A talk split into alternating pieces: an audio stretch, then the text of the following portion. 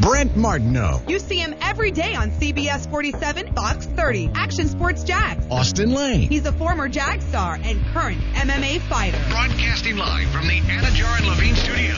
This is Action Sports Jax on ESPN 690 and E ESPN690.com.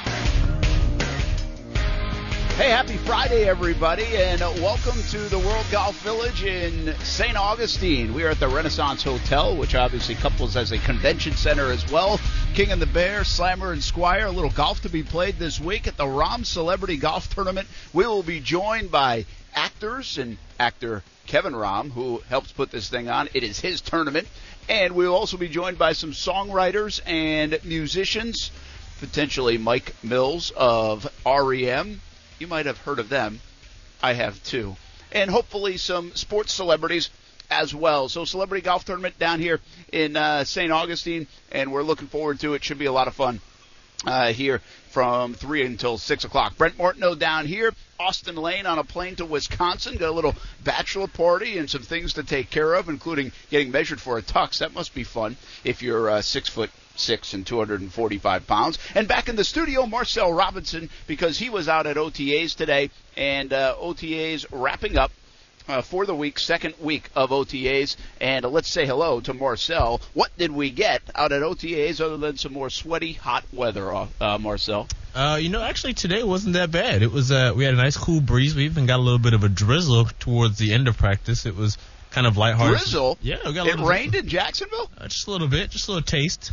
Um, just enough to wet the whistle, as some may say. But it was uh, it was pretty good. That's awesome. Uh, obviously, the big story, and we'll hear from Nick Foles coming up throughout the show. Very emotional, Nick Foles. You were there for it. Uh, you guys were out there. Uh, you also have an interview with Jarrod Wilson. We'll play later in the program.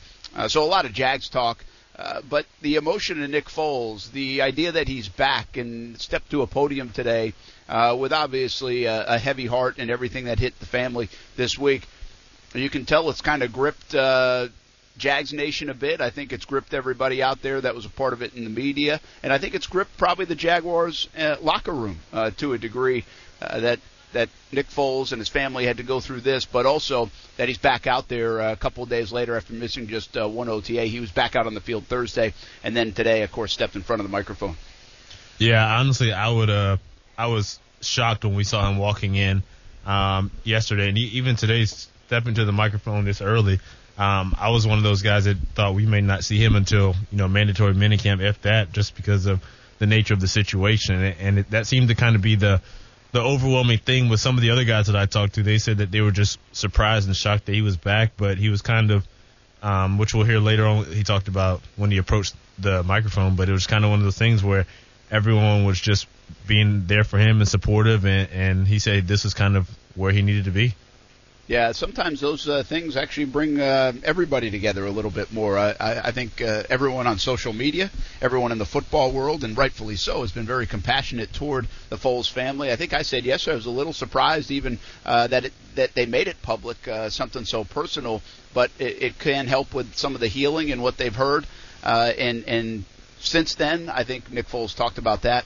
So, it, you know, it, it's only been what 60, 70, 80 days that Nick Foles has been part of the Jacksonville Jaguars. But don't you get the sense, Marcel, and we've been around this thing for a couple of weeks now, don't you get the sense that it feels like Nick Foles has been here for a lot longer than that?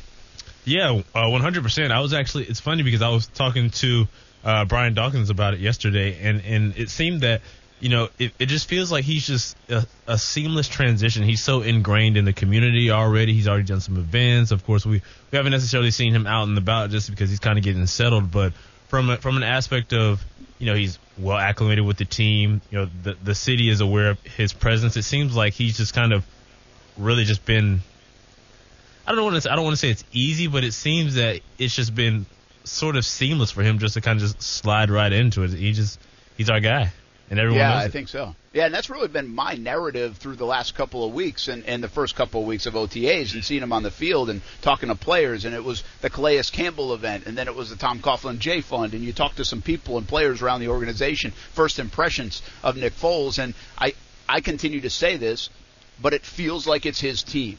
And that's the first time we've said that about a quarterback, that it's that position's team in quite some time. You can debate whether it was David Garrard. I still think that was Fred Taylor's and then Maurice Jones-Drew's team, and, and you could probably name a few others. Uh, I, I don't even know going back to the Brunell days uh, because I wasn't here. I, I'm sure it kind of felt like it was his team, but you also had a lot of stars. I mean, you had the first pick ever with Tony Boselli, uh, who was obviously a big stature in that locker room. You had Keenan Mark- McCardell, and you had uh, eventually Fred Taylor, and you had Jimmy Smith, and so you had all these guys. So uh, I would assume that was the case back then. But uh, so let's just say for the first time in 15, 16 years, it feels like the it's the quarterback's team here in Jacksonville, and that, that continues to ring through with what guys say about Nick Foles, how Nick Foles holds himself, what he's done to this point. And I'm not even talking about throwing spirals or hitting a guy across the middle. I mean, I'm not even talking about that stuff. And so I think he's done such a fantastic job to get himself acclimated to this football team, this locker room, this city, this franchise. And you can really feel that uh, if you're around the team. I'm not saying the fans will feel that just yet. I think they might in August and when they see uh, him on Sundays on the football field. But I think we can feel it because we've been around this football team uh, to this point at least a little bit. So I think that's admirable, uh, Nick Foles. And by the way, Sal Paolantonio, when we had him on, I think it was uh, right before the Players Championship when Nick Foles was added to this roster. He said all these things. He said Nick Foles will acclimate himself to the community very quickly, and you will feel it. You will feel Nick Foles. And I'll tell you what, Marcel, I think Sal Pal was right on the money about that. I didn't know exactly what he meant. I thought he might just been saying that, but I think he was right on the money. Yeah, 100%. And I think one of the most telling uh, kind of characteristics that we've heard about him is that, you know, we've been told that he's turned down, you know, some of the the bigger notoriety type interviews, some of the larger Yeah. national interviews, and because he really truly just doesn't want the spotlight. And I think this is truly a case of you getting out what you put in, and it clearly seems that he's not just here for the paycheck. He's not just here, you know, for the football. He's really here to, you know, sh- you know, be the same guy on and off the field. And I think just that genuine nature that he has, it's it's infectious, and I and I think that's one thing that everyone here in Jacksonville, it's like what we appreciate with Blake so much that it just felt like he was, you know, one of one of us, one of the, the Jacksonville guys, and it seems like that's the same way with Nick Foles. He's not here coming in with, you know, he's got the big contract, but he's not being bigger than, you know, any anyone else on the team. You know, he's got the money, he's got the notoriety, but he really just wants to come and say, look, I'm the quarterback of the Jacksonville Jaguars, and I'm also Nick Foles, the guy, which is something that he may value more than being a great quarterback. Yeah, that's a really good point too, Marcel, because you know it did feel that way with Blake, but it felt different in a way. Like you want him to be part of the community. Blake felt like one of us, one of the guys, one of the guys you tailgate with, right? Right. I'm not sure. And by the way, that has no indication of Beach Bar Blake. I'm not getting there with him. I'm just saying he felt like one of the dudes. Sure, sure. Um, I'm not sure Nick Foles feels like that. I'm not sure Nick Foles feels like the guy that you're going to tailgate with, but it feels like he's been a part of this community for a long time. Mm-hmm. And there's that next, that four or five year extras that he has over Blake Bortles and this maturity about being around the block and the failures and the successes that this franchise I think needed at that position. So I get what you're saying. Though at the same time, while it's while it's comparable to almost how Blake was very much Jacksonville, I feel like Nick Foles is very much Jacksonville, but in a different kind of way. Yeah, yeah, one hundred percent. Um, that I mean, I, I don't think I can put that in, in any other. I mean, even just the fact that I mean, how many guys would, after what he's been through within the past, you know, um, week or so, would come out in such a short amount of time and still, you know, kind of be not sort of transparent and even approach the microphone. Like, how many guys would, you know, just say, "Hey, look, I'm not gonna, you know, be here. I'm not gonna come back," and everything like that.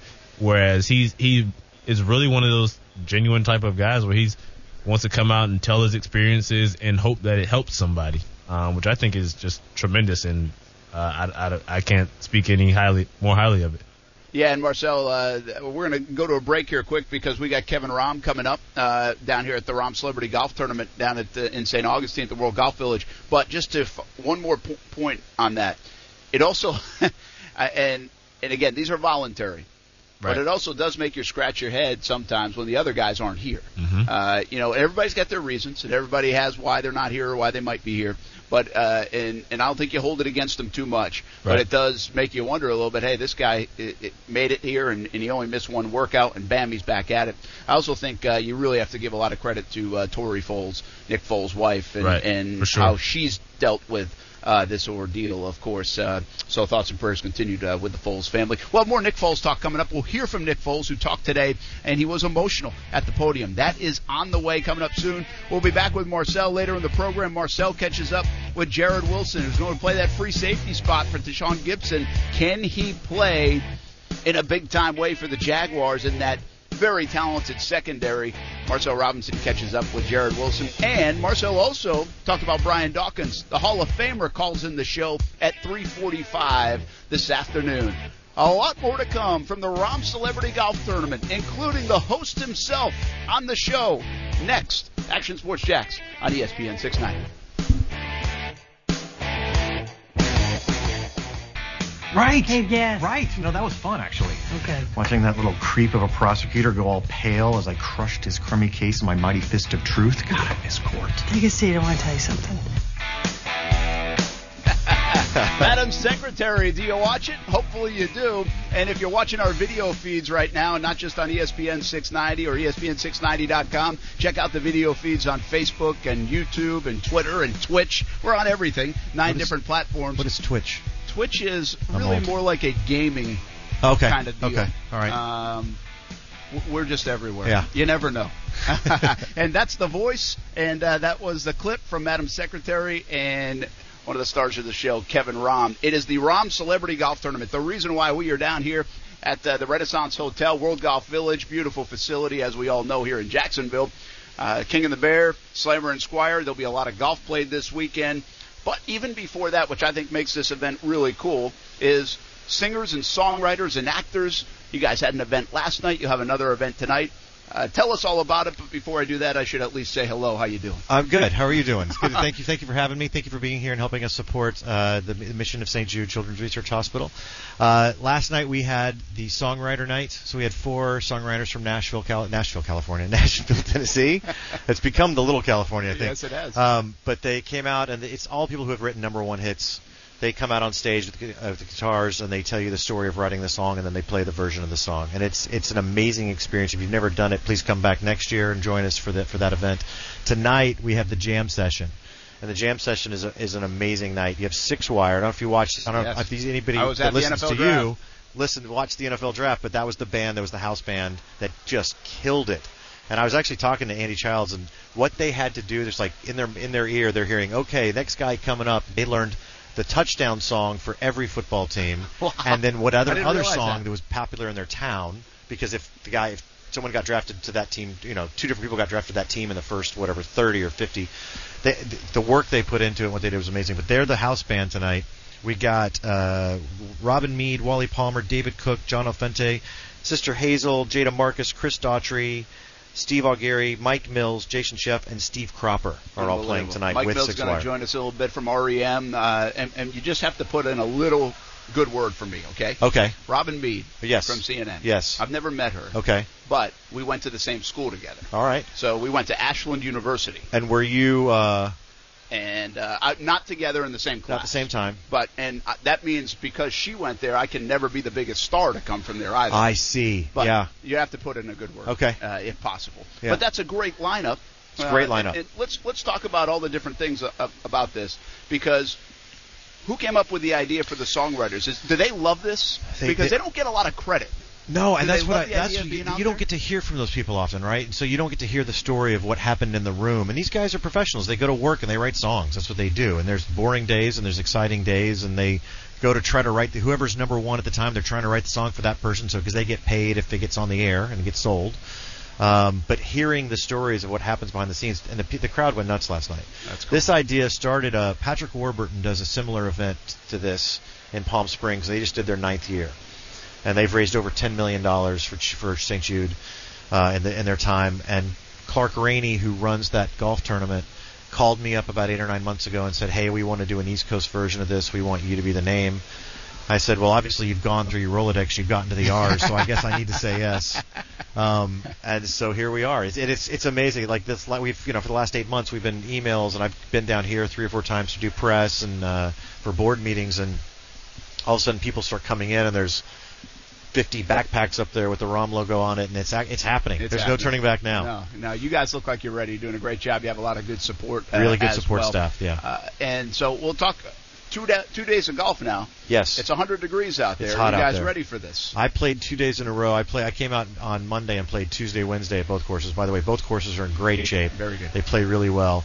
It's hot out there. Yeah. And there's going to be a lot of beer on the golf course, so that's what I'm, I'm, I'm telling everyone to stay hydrated, take your uh, hydration drops and all that stuff. And yeah, I'll be I'll be on one hole one day taking photos, and the next day I get to play that hole par three with everyone. So- There's a uh, this is a perfect place for it because you it have the hotels right here. You got the restaurant, the Caddy Shack. They obviously do the Caddy Shack event, and if they can house Bill Murray, Yeah, and if that they can handle crew, that crowd, they're going to be able to handle us. And the best part about this is, you know, you know, we have the open bar out there for this for the concert, and then you're stumbling distance from your hotel room. Absolutely. It's perfect. Just Everyone make gets it to the safe. elevator. Everyone gets home safe. Uh, give us a, a bit about St. Jude from your perspective. I think my mom would be really happy with this segment here because she was always a believer. I always heard my mom talking about St. Jude. We grew up in, in New England, in Rhode Island, so it's not like it was next door to Right. us. But it was a big deal to her, and, and I think it is still to this day. She would put money in our names for, Right. for uh, our birthdays. Uh, so I always think of my mom when I think of St. Jude, and there was no connection. Right. Just how much it touches your heart sometimes, and, and it should to everybody. Give us a little bit about what it means to you. Well, fir- the first thing you should know is that every dollar of this event goes straight to St. Jude. We don't even take the money; the money goes right to them. So when you buy a ticket, the money go- they they collect the money. When you buy a chance to win something or you do a live auction item, the money goes straight to them. We don't take a dime. Awesome. Um, but for me personally, uh, you know, you know the story of Danny Thomas and how he prayed to St. Jude and Yes. he got the job and he promised he was going to do something for St. Jude and he built that hospital. Mm-hmm. And in Memphis in the 50s and 60s, It's- amazing, right? But Great success story. a- amazing success story. So for me, I got to LA, um, and in December of '99, I quit my waiting tables job because I had booked this TV show pilot called Everything's Relative, and it was a Witt Thomas production. So Tony Thomas gave me my first big job on television, How about that? and so I felt like the least I could do is give back. That's a great circle. Yeah. How long ago was that? I it was an I we we shot the pilot in January of 2000. Wow. How Yeah. about that? That is Yeah. pretty cool. And I, I I haven't had a waiting tables job since, so it's been, it's been good. Instead, you have. let a me put it this, I haven't had to have a waiting tables job since. Let me put it that way. Well, I say, Madam Secretary, Yeah. how is that going? Uh, So, Madam Secretary got picked up for 10 more episodes. It's the final season. Um, we are currently in discussions because I've been a guest on that show for the last five years as Mike B. Um, and because Lethal Weapon is no longer coming back, Yeah. uh, we are in talks right now. It's not official, but it looks pretty good that I'll I'll be with them for those 10 episodes. very good. I just had a buddy uh, text me, by the way, and he said, uh, "Ted from Mad Men, yeah, great guest." yeah. No mustache. I can't believe you recognized me without the mustache. How- I'm not wearing brown. I, when you do so many different projects, Yeah. and obviously Mad Men, uh, very popular one, Madam Secretary as well. I, I think, and those are most recent, Yeah. so they're, they're probably registered with people. But if you look at your resume, which I did over the last couple of days, I mean, there's shows that you might have seen your, you in, in in a lot of different ways. Do people come up with it and say kind of randomly? Oh, completely oh, random. from from whatever show. Right. The And best does was it shock you? Yeah, it does. Well, and the newest thing is young is young people, like like young by like 12 to 17. And I'm like, what? And they they I see them looking, and I'm like, what is it? And it's Friends. I did one episode of Friends, but Ah, yeah. they're binging it, right? They're watching it on Netflix over, and they watch the same episode three or four or five times in a short period of time. And that's the one. And the one that always surprises me is uh, Scrubs. I did one episode of Scrubs a long time ago, and I'll I'll get that a little bit. And um, uh, but then my favorite is I was in my hometown of Shreveport. I was on a show called Judging Amy. I'm in my hometown of Shreveport, Louisiana, and I'm getting on the airplane. It was, it was my first long-term job, um, and I was feeling pretty cocky about it. And the girl behind the counter said, "Hey, I, I know you." And I said, "Well, I'm an actor, like cocky," and uh, which is just always a bad start. And she said, uh, "She goes, well, what have you been on?" I said, "Well, you know, I'm on Judging Amy, obviously." And she goes, "No, what else?" I was like, "Oh well, I was on a show called Jesse with Christina Applegate." No, what else? I, I did one episode of it, and I went through everything I had ever done. And finally, she went, "Wait a minute, did you go to RV Kerr Elementary School?" I was like, "Yes, I did." She goes, "You sat behind me in geometry." Great story. that you didn't expect. I did not expect that. so now, now when they say they think they know me, I'm like, "Did you go to RV Kerr?" yeah, That's the first. that might be it. That might be it. Let's start. Let's start there. Uh, what's so? What's next for you? Uh, what so do how does this work in terms of you kind of looking at the future? You're 48 years old, still very young. Wow. Um, so you know, my goal is to work as long as they'll keep hiring me, um, and my wife has horses, so I have to work. Um, uh, so the, I mean, obviously, I, I think we're going to work it out that I'll get to do these last episodes of Madam Secretary. That'll probably finish shooting in December, and then I got to go find another job. Wow. Yeah. Uh, do you still have the itch to do that, or Absolutely. have you done enough? I, I tell young kids trying to get into the business, if you don't love that part of it, if you don't love getting a script, breaking it down, and walking into the room, and with the possibility of failing, then you sh- this is you shouldn't be doing this because 90% of the job is is saying being told no. no. Yeah. I mean, I had a meeting last week for a pilot for Netflix, and the the the, the information was he did a great job. It's not going forward. and I was like, that's all right. You, almost, need- you don't you don't take it personally. you can't. You You, can't take on. break. And I think of it like a soup. Like if I'm making a soup I, and I need another spice to add in it, I, I may want paprika or I may want pepper or I may want cayenne. You know, and so I, I think of it in terms of this is the spice I'm going to bring to the meal you're making. And if that works, that's great. And if not, I'm going to do my best at expressing that version of what this is. And if it doesn't work, well, hopefully it'll work next time. How is your industry? Is it harder than ever, or was it harder when you were getting in? Uh, that's a good question. It's hard to it's hard to judge that, but I I think it, there's more out. There's more content now. Yeah. So there were point. there were when I started there were really four stations and maybe like one or two cable things, but there's so much more out there. It's it what doesn't is not going to happen anymore. I don't think is the Big Bang Theory, where you're gonna you're gonna have someone or the Friends show where there's going to be a cast that makes a million dollars an episode. I think those times are almost gone. So which is good and bad. Uh, you don't get stuck on one thing. You don't get labeled as one thing. But uh, it just means you have to keep working, and I, I like to work. So the work for me is once you get the job, getting the job is the is the work, and once you get the job, it's fun. I'll ask you a bad reporter question that Please. you probably get all the time, but uh, do you have a favorite over the years, uh, like role? Uh, is it Ted? Uh, uh, my favorite role was Estragon from Waiting for Godot, which was a play I did in college. That's the favorite role I've ever played, and I would love to. It is a thing, I, something I would hope to. Re, I hope to revisit because we played him really young, and I think you can. Like Patrick Stewart did it on Broadway, you know. So it's something you can play older. So that's the one I want to revisit. As far as like experiences, like, there goes Mike Mills. There hey, is. Mike. He's coming on at four. He's coming on he at comes four. back down that elevator. Um, uh, Mad Men was a special experience, right? Um, top to bottom, everyone involved, everyone brought their A game. This, the writing was impeccable, art direction. I mean, there was a scene where uh, my secretary hands me uh, a plane ticket to L.A. and I literally take it and put it in my pocket, and I forgot about it, and I looked at it later. And if you, oh, I never opened it. If you open it up, it was a carbon copy from the '60s. It looked like, you know. I guarantee if you look up the date and time of the flights that day, that was the flight number. I Every mean, that was the detail from top to bottom. And it's also just it's there's something cool about being on a show that's in the zeitgeist. You know, um, that's just special. You don't get that very often. I've done a lot of shows that no one even knows about or even obviously didn't watch because they didn't say on the air. Um, and as long as you do the, the same work at both, you know, and it's kind of cool when you get on the one that everyone kind of enjoys. That's really cool. Uh, we're a sports show here in Jacksonville, Absolutely. and we go beyond, by the way, from all the way here to California, uh, all over the world because of the video platforms. As long as my camera doesn't fall asleep. Uh, do, are you a sports fan? Huge, huge sports fan. Give us a give us your teams. Uh, New Orleans Saints. That's fine. Sorry, Jacksonville. That's fine. Um, love the New Orleans You're- Saints. I'm from Shreveport, Louisiana Louisiana, and I grew up during the time of the Aints. And everyone Bags was a over their heads. Dallas Cowboy fan, and it, it made me angry because we lived in Louisiana. We should be rooting for the Saints. I don't care how bad they are. And so I, at the time, started rooting for the Pittsburgh Steelers out of spite because they were the only team that could beat the Cowboys. it's kind of like I feel like I have to root for Auburn now Yeah, because yeah. they beat Alabama, yeah, right? But I'm a I'm an LSU football fan. Uh, my wife and I both watch that every year.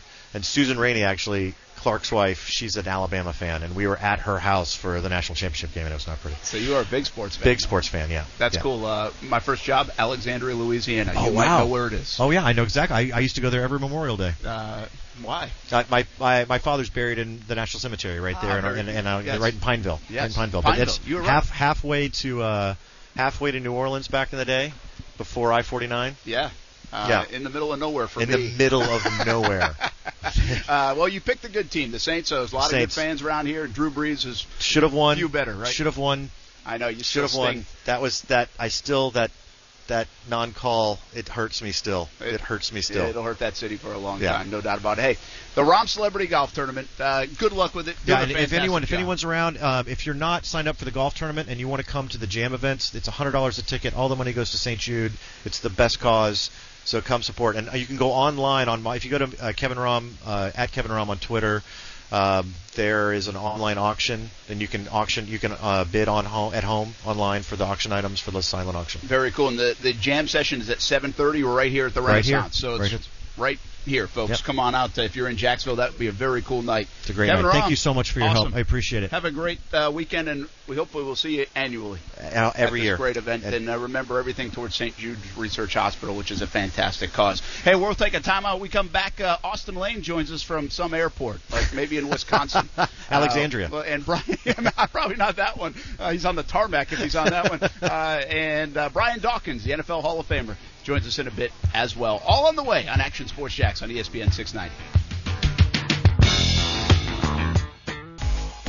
ultimately, you know, it's my, my wife, uh, you know, talking to her and, you know, she knows I'm going to get home. You know, she knows how important family is to me. And, but she also wanted me to be here to be with the team. Um, and then obviously right after this, I go shower up, grab some water because, you know, it's starting to get humid and run home and I'm with my family. That is Nick Foles talking this afternoon after practice, after he's back at OTAs later this week, missing on Tuesday, of course. Uh, and everybody continues their thoughts uh, with the Foles family after what they endured uh, uh, earlier in the week and really last weekend. Uh, but back to football for Nick Foles uh, with the blessing of his wife, Tori. Brent Martineau here uh, down in St. Augustine, World Golf Village. We're at the Renaissance Hotel, King of the Bear, Slammer Squire. We just had Kevin Rahm on. So, as always is the case, if you just jumped in and you missed us a little bit, you can check it out on the video feeds. Now, my camera might, uh, might have went to sleep a couple times, but I, I uh, had to wake it up.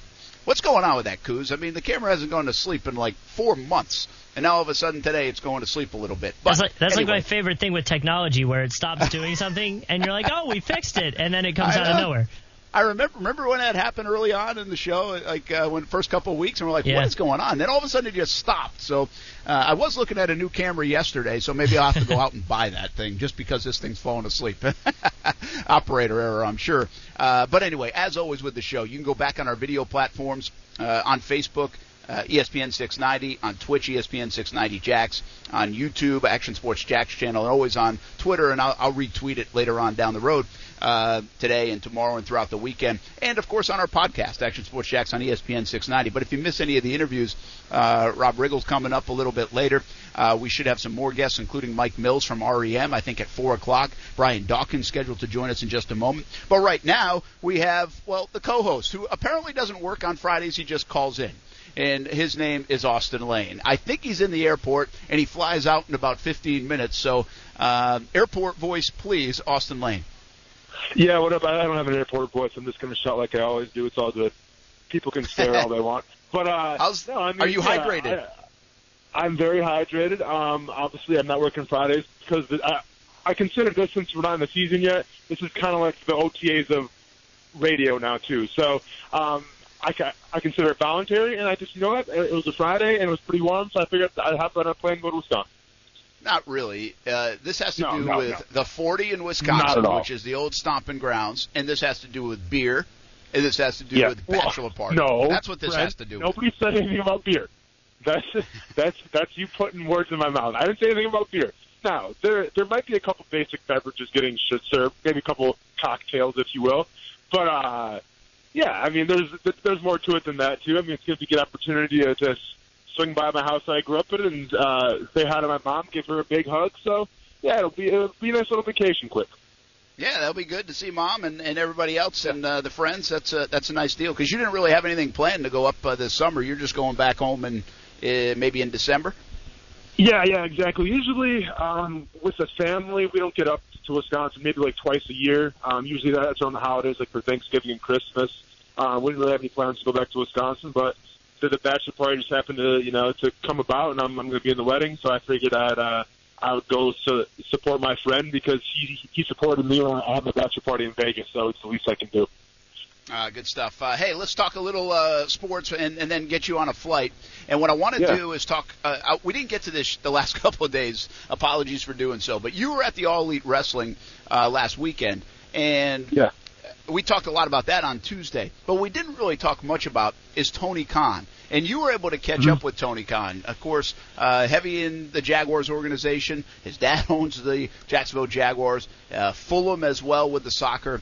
and he's uh, he's an analytics guru. Helped bring that to uh, the Jacksonville Jaguars, and now he begins this wrestling endeavor.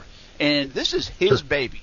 I think Cody Rhodes is very involved with it because of the expertise and obviously the name and the family uh, that knows wrestling, and the Rhodes family. But this is Tony Khan, and it was a home run by all accounts. I had somebody else text me last night again. He's like, "Hey, you got to pay attention to this AEW stuff. They that was a big deal last weekend." I was like, "No kidding, we have been. Austin's all over it." But Yeah. uh, but anyway, for Tony Khan, I mean, show. what what a debut! I mean, what an awesome debut for Tony Khan, and, and, and you have to wonder how these things are going to go. Before I get your thoughts on him and where this thing is going and what it might mean for him, let's listen Yeah. in uh, with some of your conversation with Tony Khan from last weekend in Vegas. Uh, like I said, going in, like I told uh, a couple of interviewers, I, I've seen pretty much every wrestling pay-per-view ever. I had very high expectations. This would be amongst the best, and I feel like we've delivered. I think it's one of the best wrestling pay-per-views anybody's done, that anybody's going to see.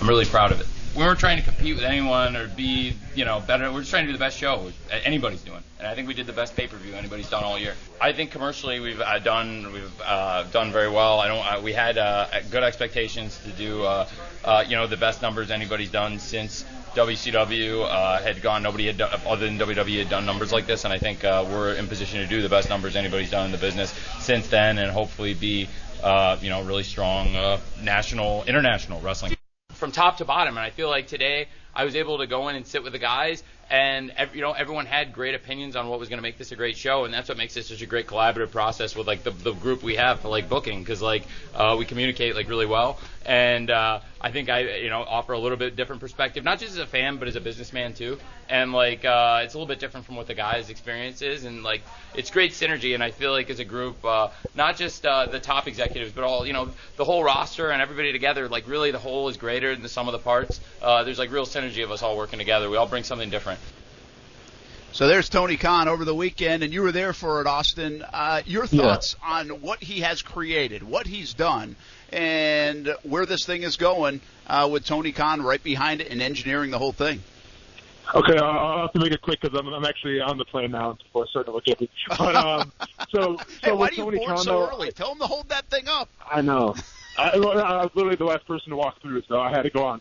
But uh, you know, with, with Tony Khan, um, I think the fact that he started out as a wrestling fan so young um, helps him out because, granted, like if you look at Vince McMahon, like yeah, Vince McMahon was a fan, but I think he was more born into the family. I mean, Tony Khan kind of took this upon himself, and he had the luxury of, of his dad taking him to you know wrestling events um, way way back when he was young. So I think that he has the fan aspect of it, and then he's, he's also hired a lot of people that know the business, like Cody Rhodes, Kenny Omega, the Young Bucks.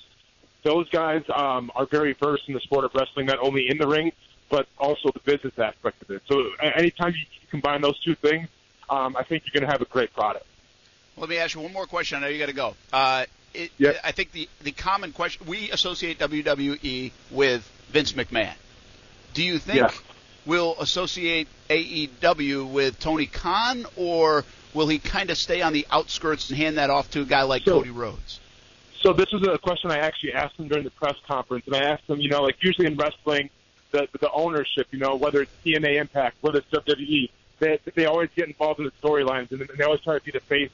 And uh, Tony said he's not going to do that. He's, he's be the man behind the curtain. Um, so I don't think you're going to be hearing a lot of Tony. I it's still going to be his business, obviously, but um, as far as like you know his face out there, I, I don't see it happening that much. All right, man. Hey, go get some pretzels, uh, get some water, not Diet Coke or Coke, and uh, enjoy your flight. Have a safe flight to Wisconsin. All right, man. I appreciate it. I'll talk to you later. All right, have fun. Austin Lane uh, checking in from the airport as he uh, heads to a bachelor party in a tux measurement and to the 40, as he calls it, in Iola, Scandinavia, Wisconsin. Meanwhile, we are down in uh, St. Augustine. And one thought on Tony Khan, by the way, I just put out on social media. I said, "Is this a legacy beginner, if that even makes sense, for Tony Khan?" And I think it absolutely is.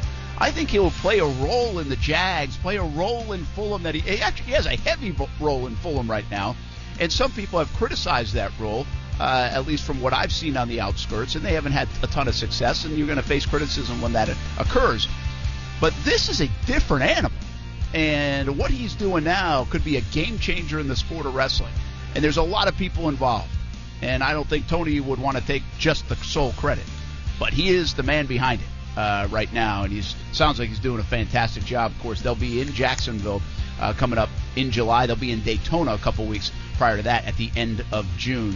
We talk wrestling probably more than any sports show in the country. But hey, this thing's right in our own backyard, and it's doing really well. And I know a lot of people love uh, wrestling AEW off to a fantastic start, start over the weekend in Las Vegas. When we come back, we talk to an NFL Hall of Famer, Brian Dawkins, on the way on Action Sports Jax on ESPN 690.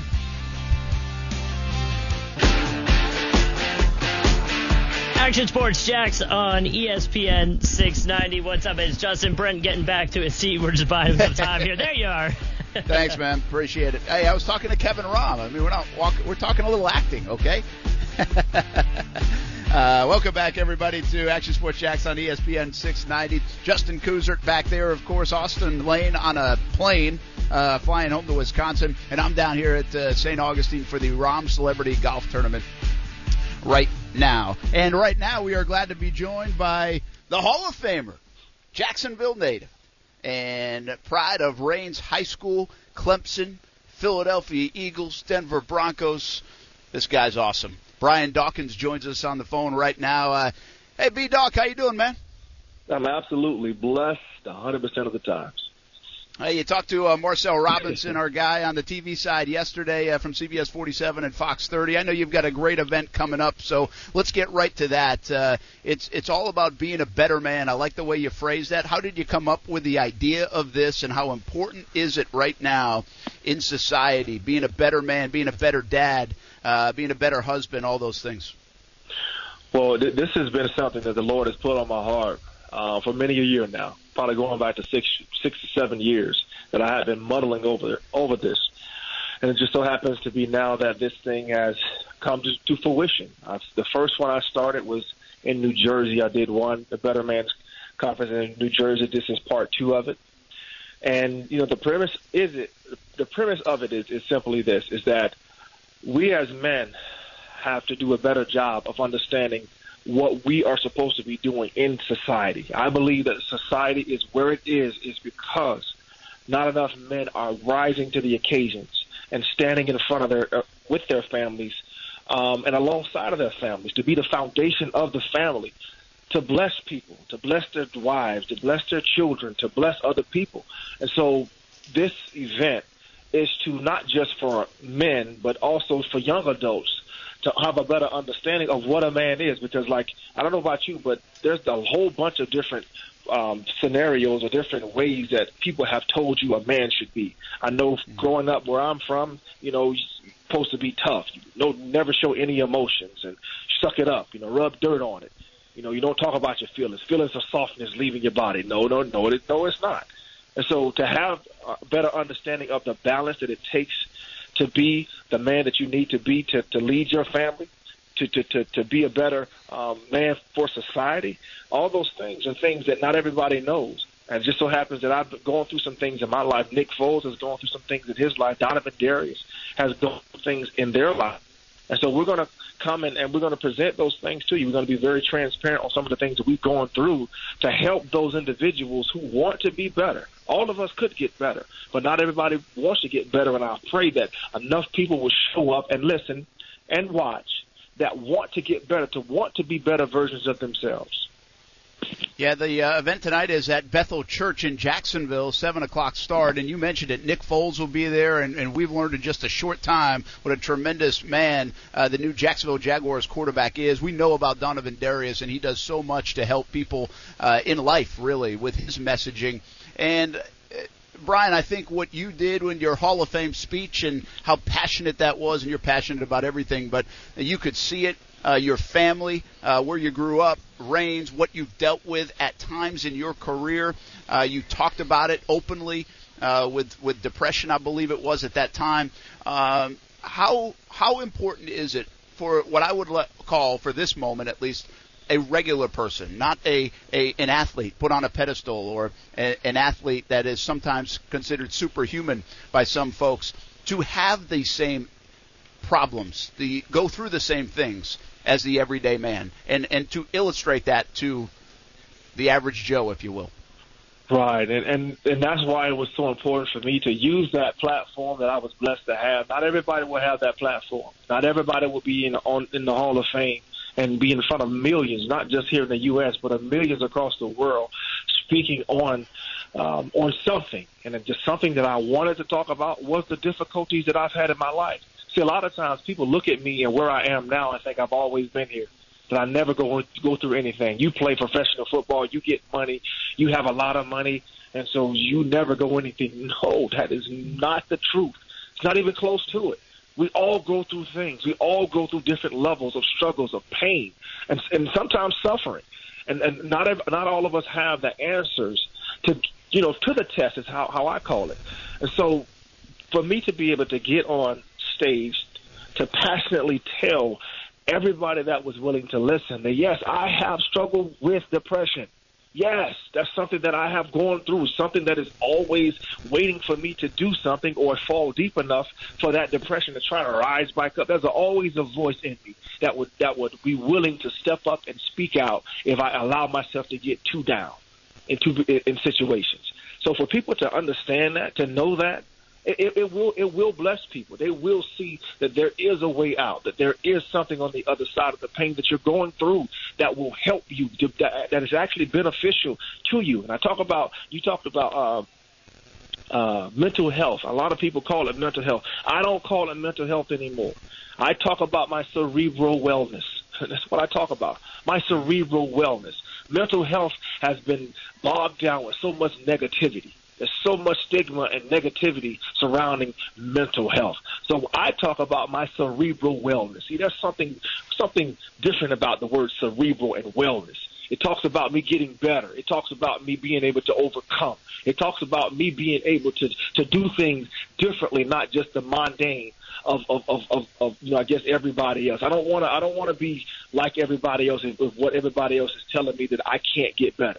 So that's not. So I, I choose to talk about things differently. I choose to do things differently, and so some of those things I'll be sharing tonight betterman.gotothehub.com for tonight at Bethel Church at 7 p.m. And I think it's going to be fantastic because you're listening to him right now. Brent Martineau alongside Brian Dawkins, the Hall of Famer, uh, former Eagle great, of course, played for the Broncos too, born and bred in Jacksonville. And uh, he is such a passionate and great speaker. You'll want to hear it along with Nick Foles and Donovin Darius. How have you, how did you become such a a good speaker? Uh, if you will. Is that just a gift, Brian? Uh, because I think when you talk, I want to listen. And that's not always the wow. case. Heck, I, heck, I hope it's the case wow. with me because I'm doing a radio show. But it's not, but it's not always the case with people. I think that's a gift. And did you grow into that, or is that I, just what you what you have coming from the heart and, and out your vocal pipes?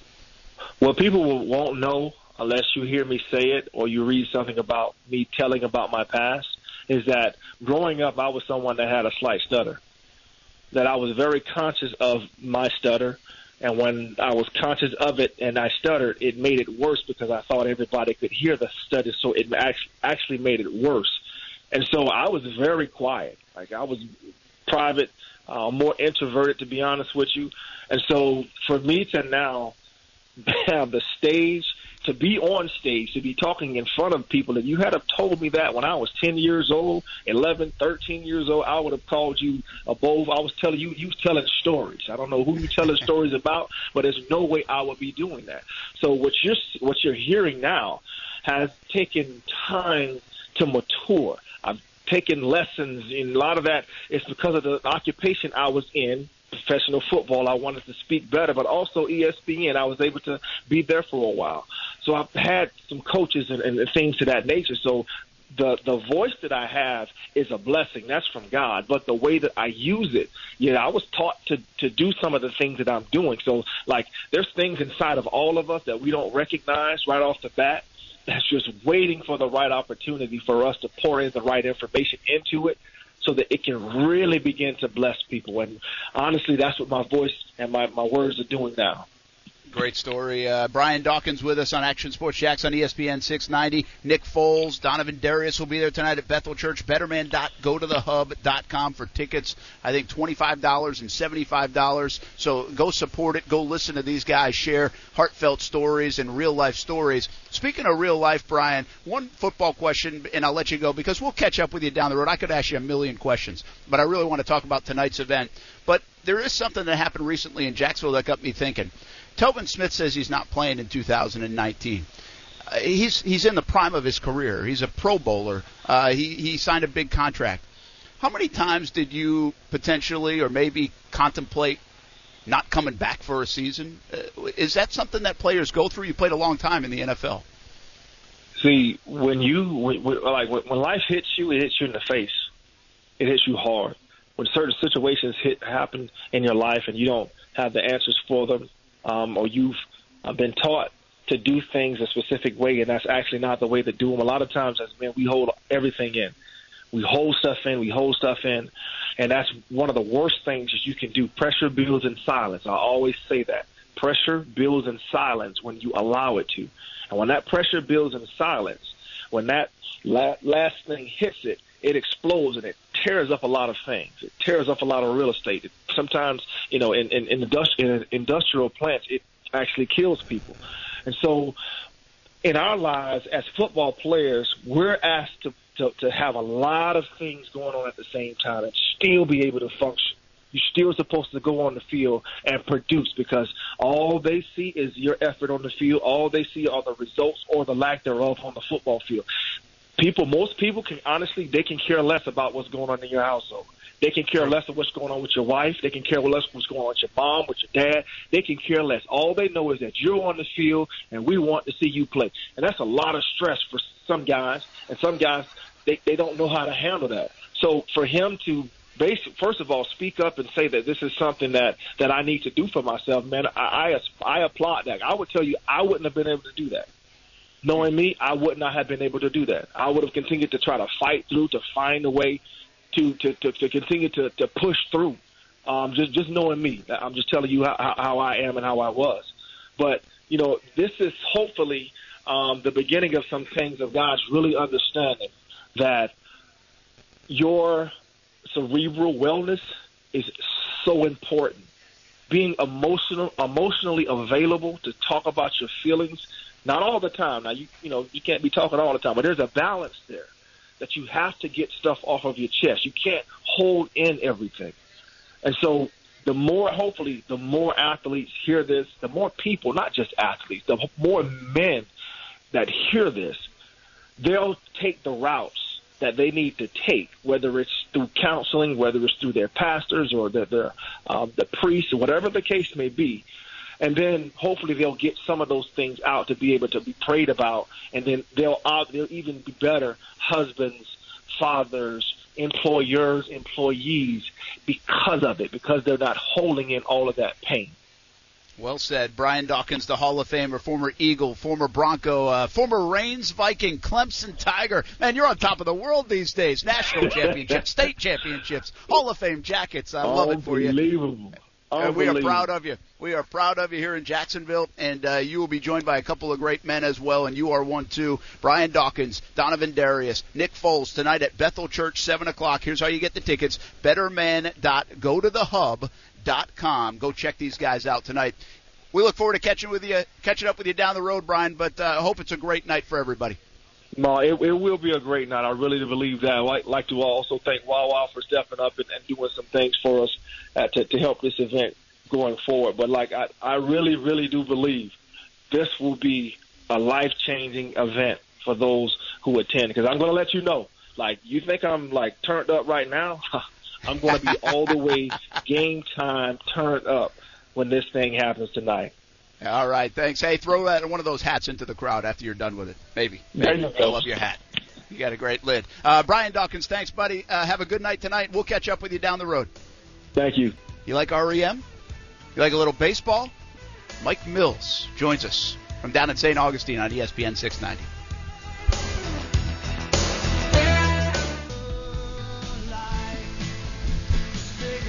Uh, you can be watching Action Sports Jax on ESPN 690 on all the different platforms. And if you're watching on Facebook and Twitter and YouTube and Twitch, you see this man next to me now. Uh, thumbs up from Mike Mills. And you hear that music in the background? He's part of that as well. REM. Might be my favorite channel on Pandora. That's good to hear. More pennies for me. I hope so. Thanks for coming on board. Uh, we appreciate uh, you stopping in to Action Sports Jax on ESPN 690 here in Jacksonville. I'm glad to be here. You got a lot to talk about here. Uh, I know it's REM, it's REM, it's REM, but you have a resume that's so much deeper than that. Uh, do you get? Uh, do you sometimes say to yourself, or for people like me who want to talk about REM, and say, "Hey, I did a lot of other things too"? No, I don't uh, shoot. I, I owe REM just about everything I have in my life. So, uh, you know, it was it was 39 years of super fun and, and super good work, and uh, I don't resim- I don't re- res- you know I don't mind any of that. 2011 was when you guys shut it down. Does that sound right? That is correct. Uh, and it was amicable.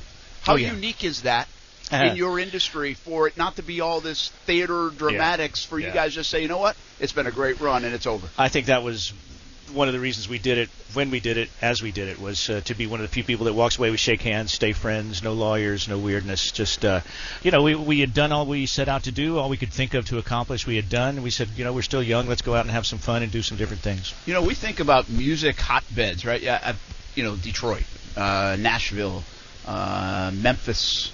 I know there's probably a million others. But you know what a sleepy one is? Athens, Georgia. well it's not that sleepy anymore but uh, at the time we started it was very very sleepy Uh, There's there's a bunch of music that comes out of there. Yeah. Why is that?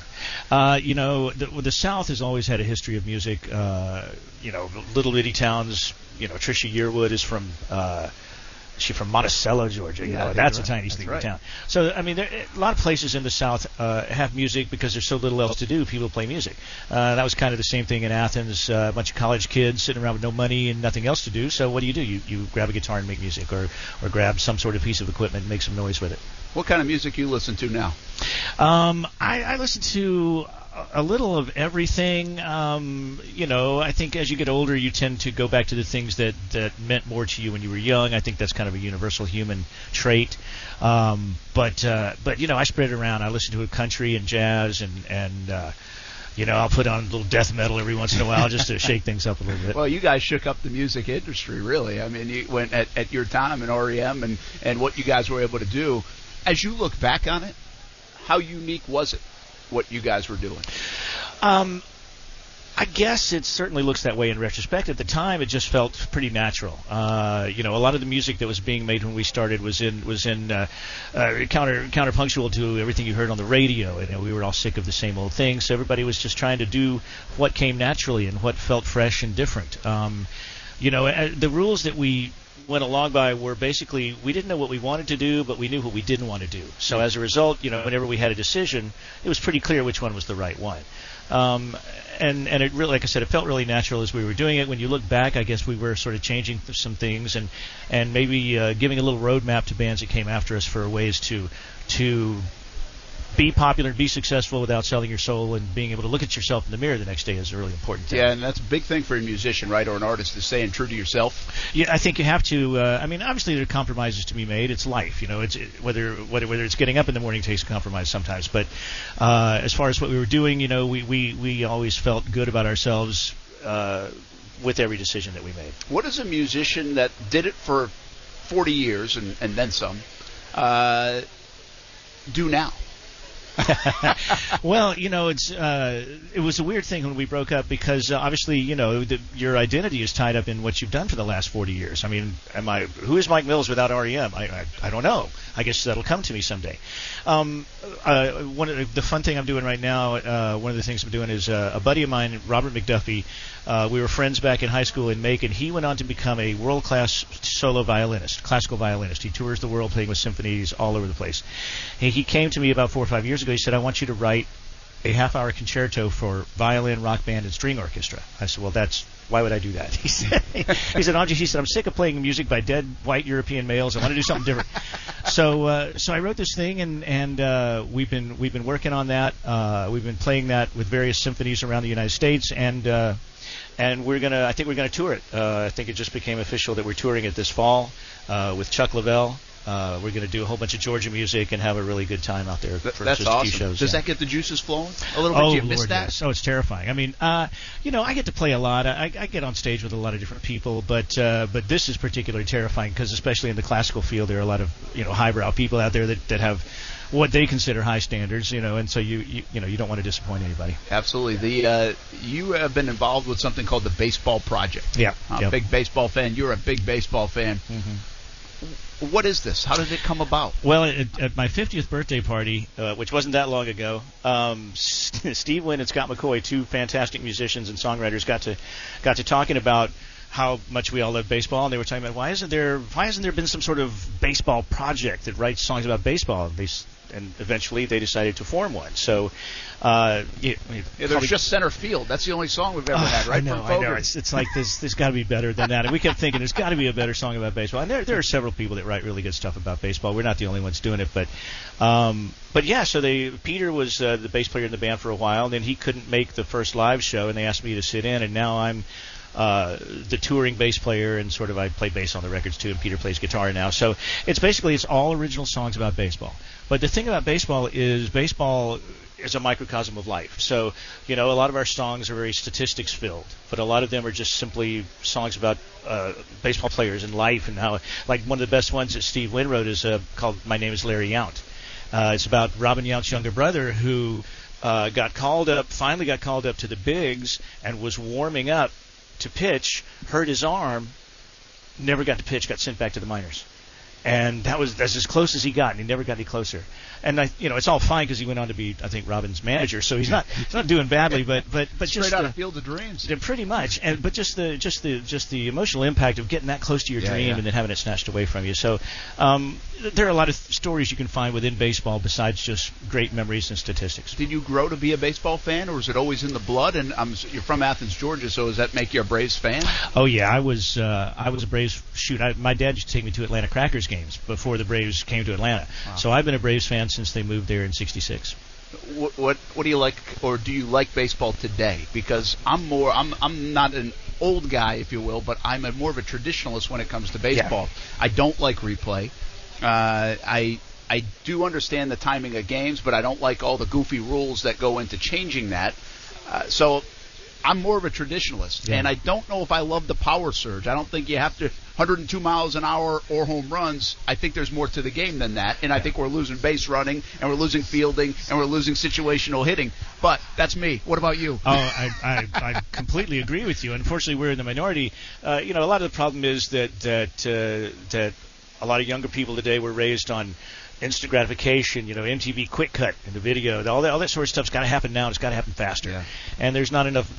The the leisurely pace of games kind of bothers people, and I, I don't. I think it's terrible. I, I like baseball the way it was. I mean, games have gotten too long, yeah, because there's so many uh, situational relief pitching going on, and they keep managers come out too many visits to the mound, changing all that. But but you know, I hate the DH.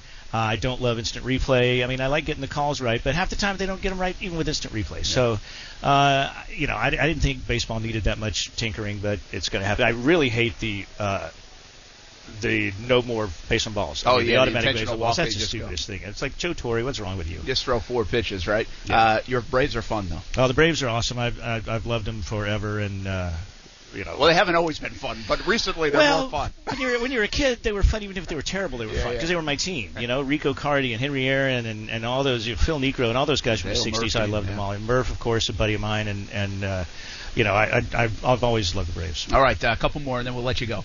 You got jam session tonight?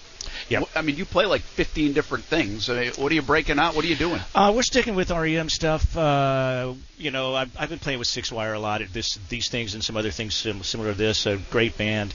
Uh, we'll do we'll do probably the one I love, or uh, sometimes we do Texarkana. Sometimes uh, don't go back to Rockville. Sometimes Superman. We'll we'll make that call later on. Hundred dollars a ticket uh, to get in tonight. Public is welcome, by the way. Uh, 7:30 jam session here down at World Golf Village goes towards St. Jude Research Hospital. Fantastic cause. It's a cool It is. event, isn't it? It's a great event. Uh, you know, I've been doing the Warburton for years, and I'm really glad that Kevin has decided to uh, to start this thing up here. People on the East Coast now get a chance to see how much fun it is, and and see what a great cause it is. It, you know, what they do at St. Jude is is is just one of the most powerful things you'll ever find out about in your life. Last one for you. Uh, you big dog fan? I'm yep, assuming. yep, dog fan, sure. Georgia, Florida. Have you been?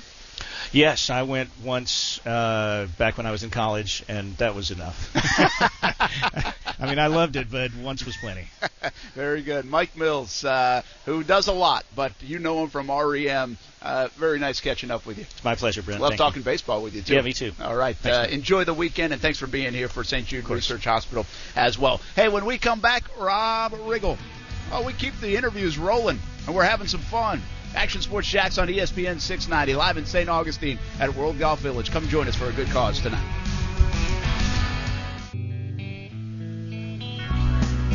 Hey, everybody, welcome back. Action Sports Jax on ESPN 690. Checking out all the different platforms. You're seeing all our different guests here today down at World Golf Village, Renaissance Hotel Convention Center. Uh, the big event, Rahm Celebrity Golf Tournament going on. Uh, word is they'll raise close to, if not more than a half a million dollars this weekend for St. Jude Research Hospital, which is just awesome. Musicians, actors, uh, celebrity guests from the uh, sports world as well.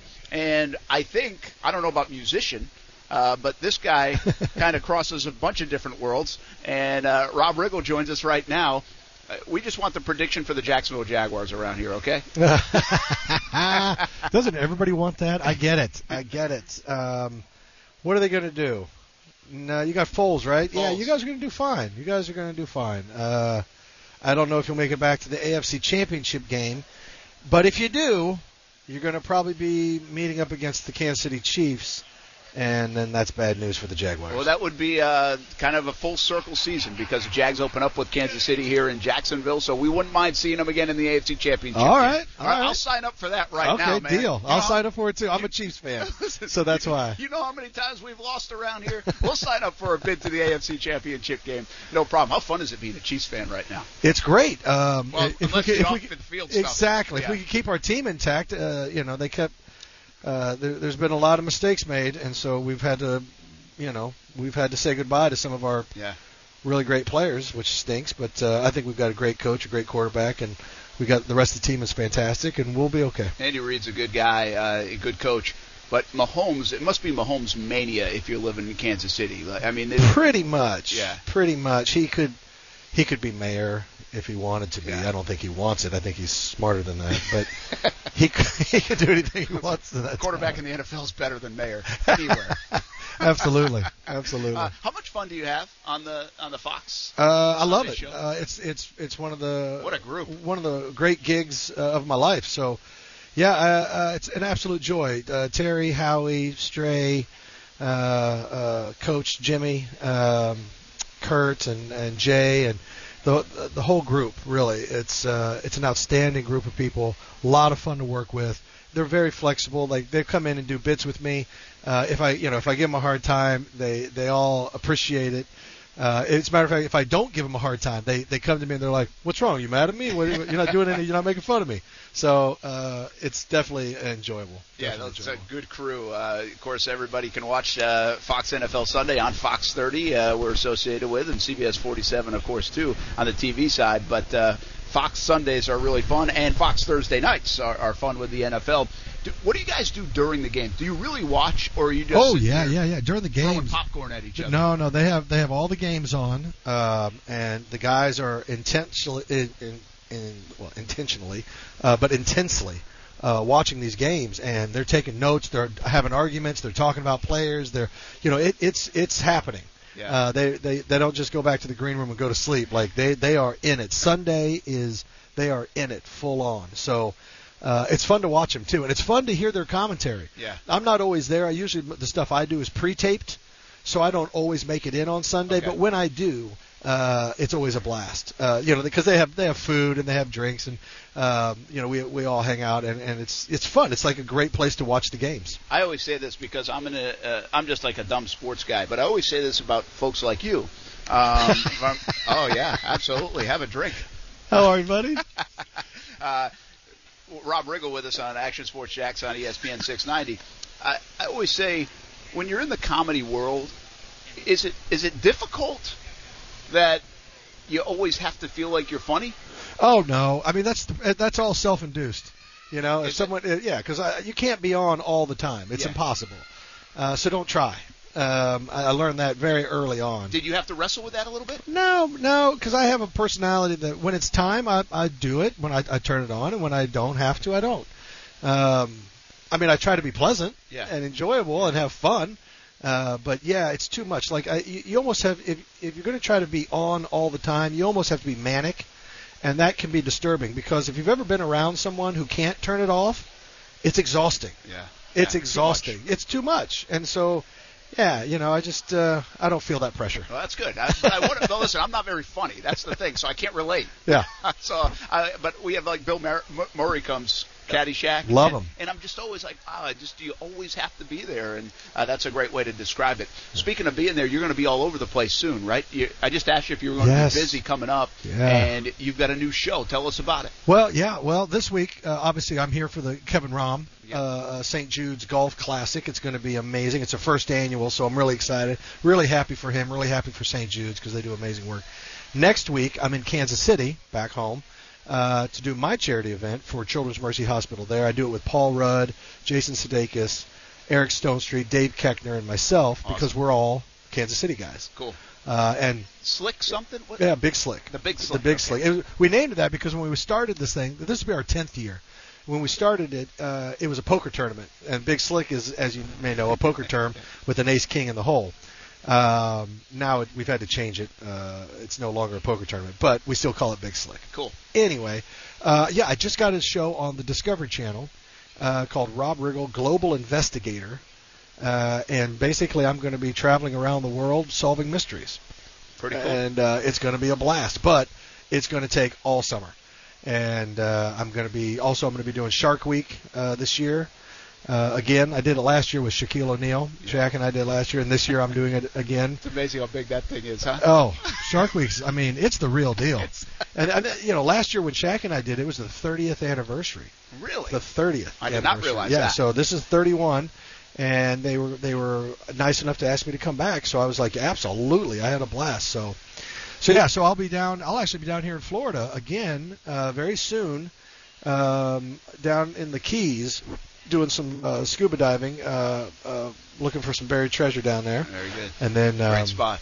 then I'll be headed over t- to uh, um, well then we're going to do Shark Week and then we're going to go over to London and I've got a whole bunch of mysteries over in London and Scotland and, and a couple up in Alaska and so we're going to be we're going to be all over. That sounds like a cool show. The premise and everything. Uh, Yeah. It, it's it's obviously going to run what in the in the fall. We hope so. Yeah, I uh, that's my best guess. We don't know when Okay. whenever they decide, but we'll be done filming probably by the end of September.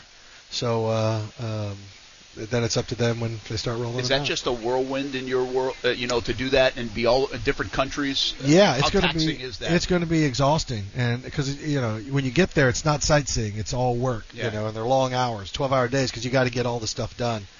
Um, so yeah, it'll be it'll be busy and exhausting, and uh, but fun and cool. I hope, and and we're going to bring a little bit of comedy, you know, to the Discovery Channel.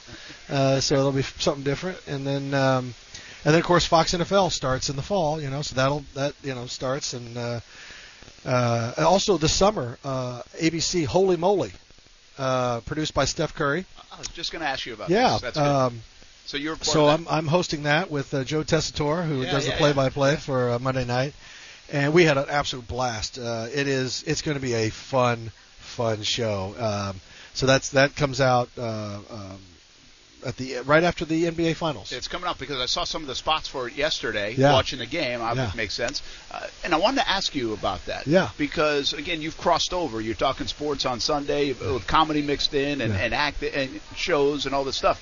But LeBron James. Uh-huh. uh I think Shaquille's done it in the past, but now Steph Curry. Uh-huh. What do you think about these star athletes kind of owning these kind of shows? Uh, I think it's fantastic. I think it's fantastic. Are they good at it? Yeah, they are. They're they're they're a lot more savvy. You know, the world we live in today, uh, eh, there's everybody crosses over. Yeah. You know, there's there's hardly any uh, exclusivity.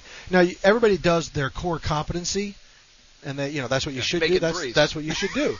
but you know, there's no reason if you don't if you have other interests and other dreams and other things you want to pursue. There's absolutely no reason you shouldn't try to do it. Yeah. Um, and so a lot of these guys, you know, they they love comedy, they love entertainment, and they want to get involved, and they want they think maybe they can do it, and then they find out, yes, I can, or oh, maybe I can't, or I kind of can do it, or it's a lot harder than I thought it was, or they do have a passion for it, or you know, not, you know, they but they get to try it and figure it out, and they're all very very smart operators. They they understand what they're doing, so Yeah. it's fun, and and then you know, obviously we we do our part to help out. Uh, so it's it's good. Well, and the crazy thing is they're young guys. Yeah. You know, I mean, they're still usually in their their low 30s. Yes, absolutely. And and and it's fun is you know, most of those guys like I've I've I play in a lot of golf tournaments with Steph Curry. That's how I know Steph. And uh, but you know they'll come up and they'll quote lines from Step Brothers or from The Hangover or 21 Jump Street or Dumb and Dumber 2 or, or the other guys or whatever film that I've been in. They'll quote the line. So they all are they they love watching movies. They love comedy. They love TV. So they quote lines back to me that I've said in movies or whatever. So I know they're fans of comedy Yeah, yeah. and they enjoy it. That makes so, sense. Holy uh, moly, that'll be fun with uh, Steph Curry. Yeah. He'll be a part of that, and Tessitore as well. Uh, what is the most quoted movie? For, is it? Oh yeah, it's uh, Step Brothers. Uh, I get a lot of pow. People Okay. screaming pow at me. Um, I get a lot of uh, um, Hangover. I get a lot of people uh, in the face. Um, not up in here. A lot of that stuff. How fun was that? Oh, Was those Hangover? are great, great, great times. Uh, a lot of fun. Uh, I was able. They both directors, uh, Todd Phillips and and uh, Adam McKay, uh, are improvisers, and they love to let people go do their thing. So, a lot of those lines, "pow," "in the face," all that stuff was improvised. Cool. So they they let that happen. Yeah. Uh, you know, some directors get scared of improv, and some directors embrace it. So. And then it becomes the thing. And then it becomes like remember. yeah, then it becomes Isn't it crazy? a catchphrase. That's Yeah. fun stuff. Uh, one last thing, you're playing in the uh, Kevin Rahm Celebrity Golf Tournament. He told you he hus- you hustled him uh, allegedly at the last time you guys golfed, or, or one of the times you guys golfed. Uh-huh. told me the story. He Oh, said, he not very did- yes, good." he And said- 275 down the middle. You shot like seven over. Like yeah, I don't play much golf. Uh, you got He, that uh, in your game too, I he guess. thought it, it was. Uh, I think it was at the BMW up in up in South Carolina. That's what he said, yeah, and South uh, Carolina, yeah. he's like a 10 handicap, and at the time I was like a 15 handicap, but I played really well, which happens. It does happen, Now, if he would have stuck around for the next day, I, I, you know, I played my 15 handicap, uh, but I had a really good day that day. So then he was like, "Oh, you're bogus." But uh, yeah, now I'm probably down to a 12 handicap. All right, and, good. Uh, and that's pretty accurate, I think. Awesome. Well, uh, thanks for being here at this event to help St. Jude Research Hospital and, and Kevin Rahm Celebrity Golf Tournament in St. Augustine. Hopefully, you'll be here uh, every single year of it. And good luck with your event next week. Awesome. Thank you very much. All right, Rob Riggle on Action Sports Jax on ESPN 690. Of course, you catch him on Fox 30 on the TV side. Sundays in football season. You'll see him on ABC coming up this summer and Discovery Channel as well. You got a lot of things in the cooker. Yeah. Uh, but have fun. Sa- travel safe, and uh, thanks for being here. Thanks, more man. to come. More sports talk when we come back. Action Sports Jax on ESPN 690.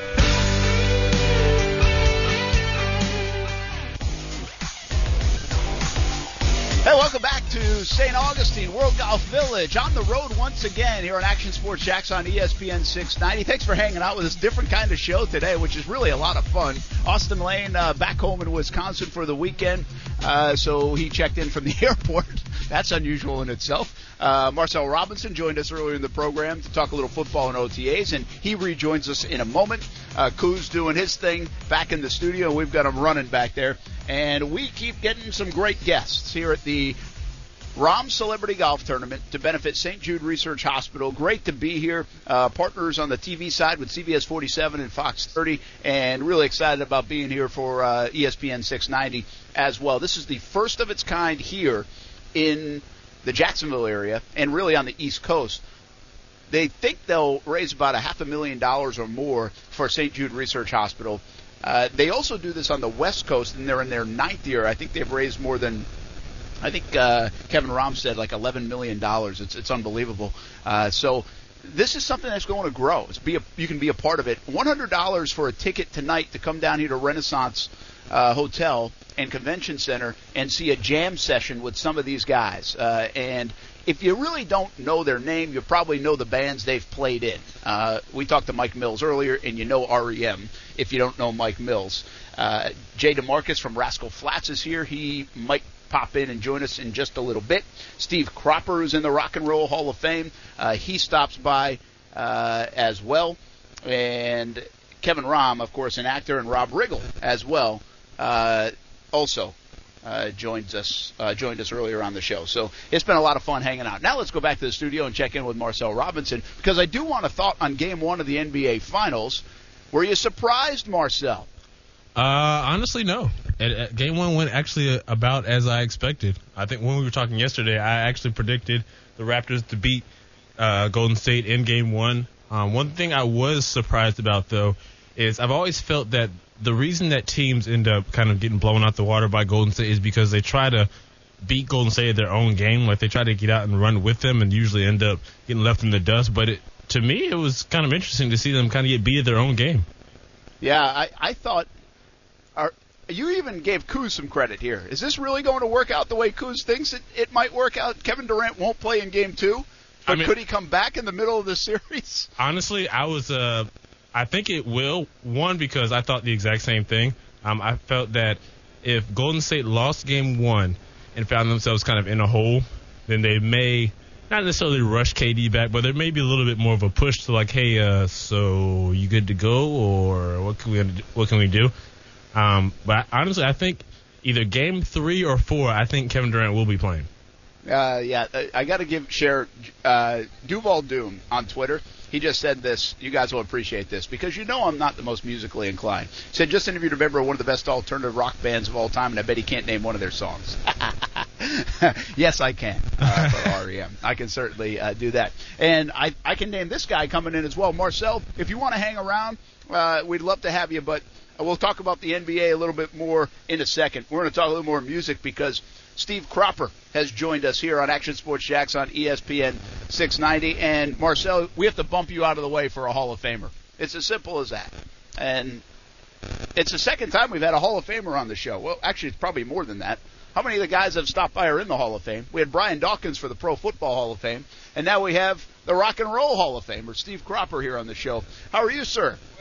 The good news is, I think the good news is that the individual doesn't vote on themselves.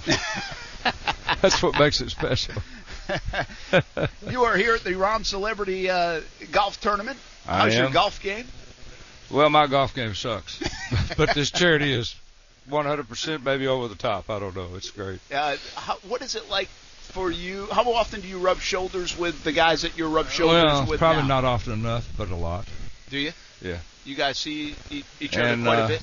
I've been a fan of the of St. Jude for a long, long time. Yeah. being from Memphis and all that sort of stuff. And uh, the the Hall of Fame is fantastic, but I think when you tell stories to people that you actually got to meet and shake hands with Danny Thomas is a big one. That's pretty cool. That's something to be proud of. That's really cool. Uh, from Memphis, how big is St. Jude? I mean, we feel it all over the place. I was telling Kevin earlier. Well, it's it started like most hospitals, I guess. yeah. But how much pride is in that A lot. city for what it's been able to Well, you know, I've been away from Memphis for a long time, but uh, you know that thing has grown and grown and grown and grown until you know. So we went down there, and uh, Angel and I were uh, at a golf tournament again, and uh, went down to St. Jude, met some of the young patients, and uh, it's it's overwhelming. It's amazing. Yeah, it, uh, it touches your heart. That's it for does. sure. Uh, it makes you very thankful of what you have. You know, if you can see, if you can feel, and do all those things that normal people, not when you say normal, these kids are just struggling, and it's it's great. It's a great charity. Steve Cropper with us, uh, and uh, guitar player, rock Yeah. and roll Hall of Famer. uh, you were in. You played a role in so many different bands, musical acts.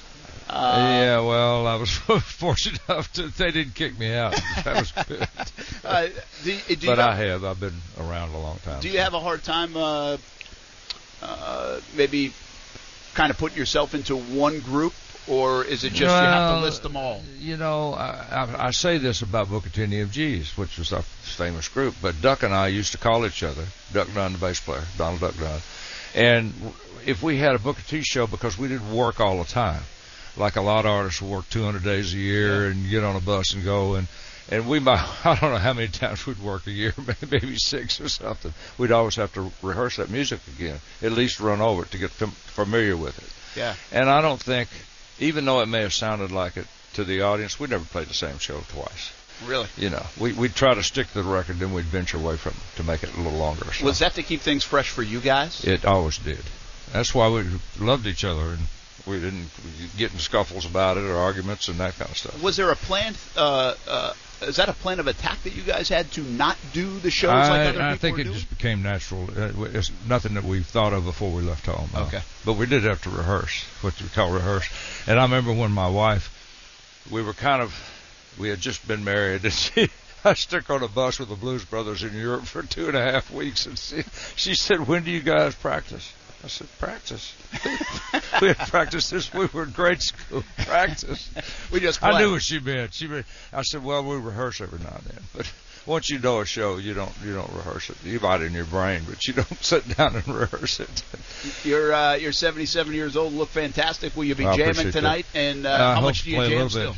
bit. Uh, not near enough. And and the thing that keeps guitar fresh for me, I never really sit down and really learn how to play guitar. I was too busy trying to learn what I did on the session the day before or the month before. And I would have fans come up and say, "Man, that lick you played on so and so. Can you show me that lick?" And I said, "I don't even know what I play, but I said if you play me the record, I bet I can figure it out." Yeah. So you did it all by ear. Just ad libbed it. Yeah. Yeah. Not by ear, yeah, but by ad lib. Uh, that's uh, that's pretty cool. That's talent, by the And way. I, I admire the guys that do it the other way. I really do. there is something about the guitar, and I didn't fall into this partly because I couldn't do anything. I was not musically inclined. My mom's a professional violinist, but I couldn't do anything, and so I never really did. I couldn't do a drum roll in seventh grade, so I kind of said, "You're not going to be very good at, the, at this music stuff." But people love the guitar, uh, especially males, and love to learn the guitar. Josh Lambo, the Jaguars kicker right now, he's playing guitar and he's out Yeah, playing. Uh, uh, you know, very fortunate to know a lot of athletes that love to play guitar. What is it about the guitar? I though? don't why, know. There's Why do we like? when I got asked one time, "Why'd you pick up the guitar?" In other words, why'd you choose that instrument? I said, "I guess to make meet girls." That's what, and really, that's the thing, right? They, they think it's cool. I guess. There's something, and I think you just said the secret to the success. I mean, if you could sing a, a nice lady a, a song and play that guitar at the same time, well, you win. It works all around the world under the same conditions. You're right about that. How much do you play still? Uh, probably more than I want to, but I, no, I never get tired of it. And uh, people ask me, "Why do you travel so much?" I said, "Real simple. For that hour and a half or two hours you're on stage, it's well worth it." Huh? Pretty cool. Uh, how big of a sports fan are you? Uh, not as I don't have the time to do as much as I would like to, and I didn't play sports in school. I was sort of a half a year behind or whatever, and I wasn't big enough. I don't think. They didn't want to get me in a fight, but I wasn't big enough to play football or tall enough to play basketball. So Now you uh, you kind of rub shoulders with all these athletes at these kind of I events. get to do these charity events, and they're always willing to show up as you know for good charities and stuff like that. And they like to give back too. They love the fans, and they know that you can't really make it in in this profession, any profession, without the fans. Yeah. You got to have the fans, and the fans they love you because of what you do, your accomplishments, I guess. And uh, when they're behind you, you you can't lose. You really can't. Who are your uh, favorite um, guitarists now? Do you pay the, the Uh, modern? I, if I said a name, I would have to show favoritism. I don't want to do that. are They're there some right. good ones? Well, yeah, I mean, all name value guys. But the ones that, that I really admired were people like that are not here anymore, people like Jimi Hendrix, you know. And uh, I've been fortunate enough, if you look at the internet or whatever, that to produce a lot of great musicians and guitar players.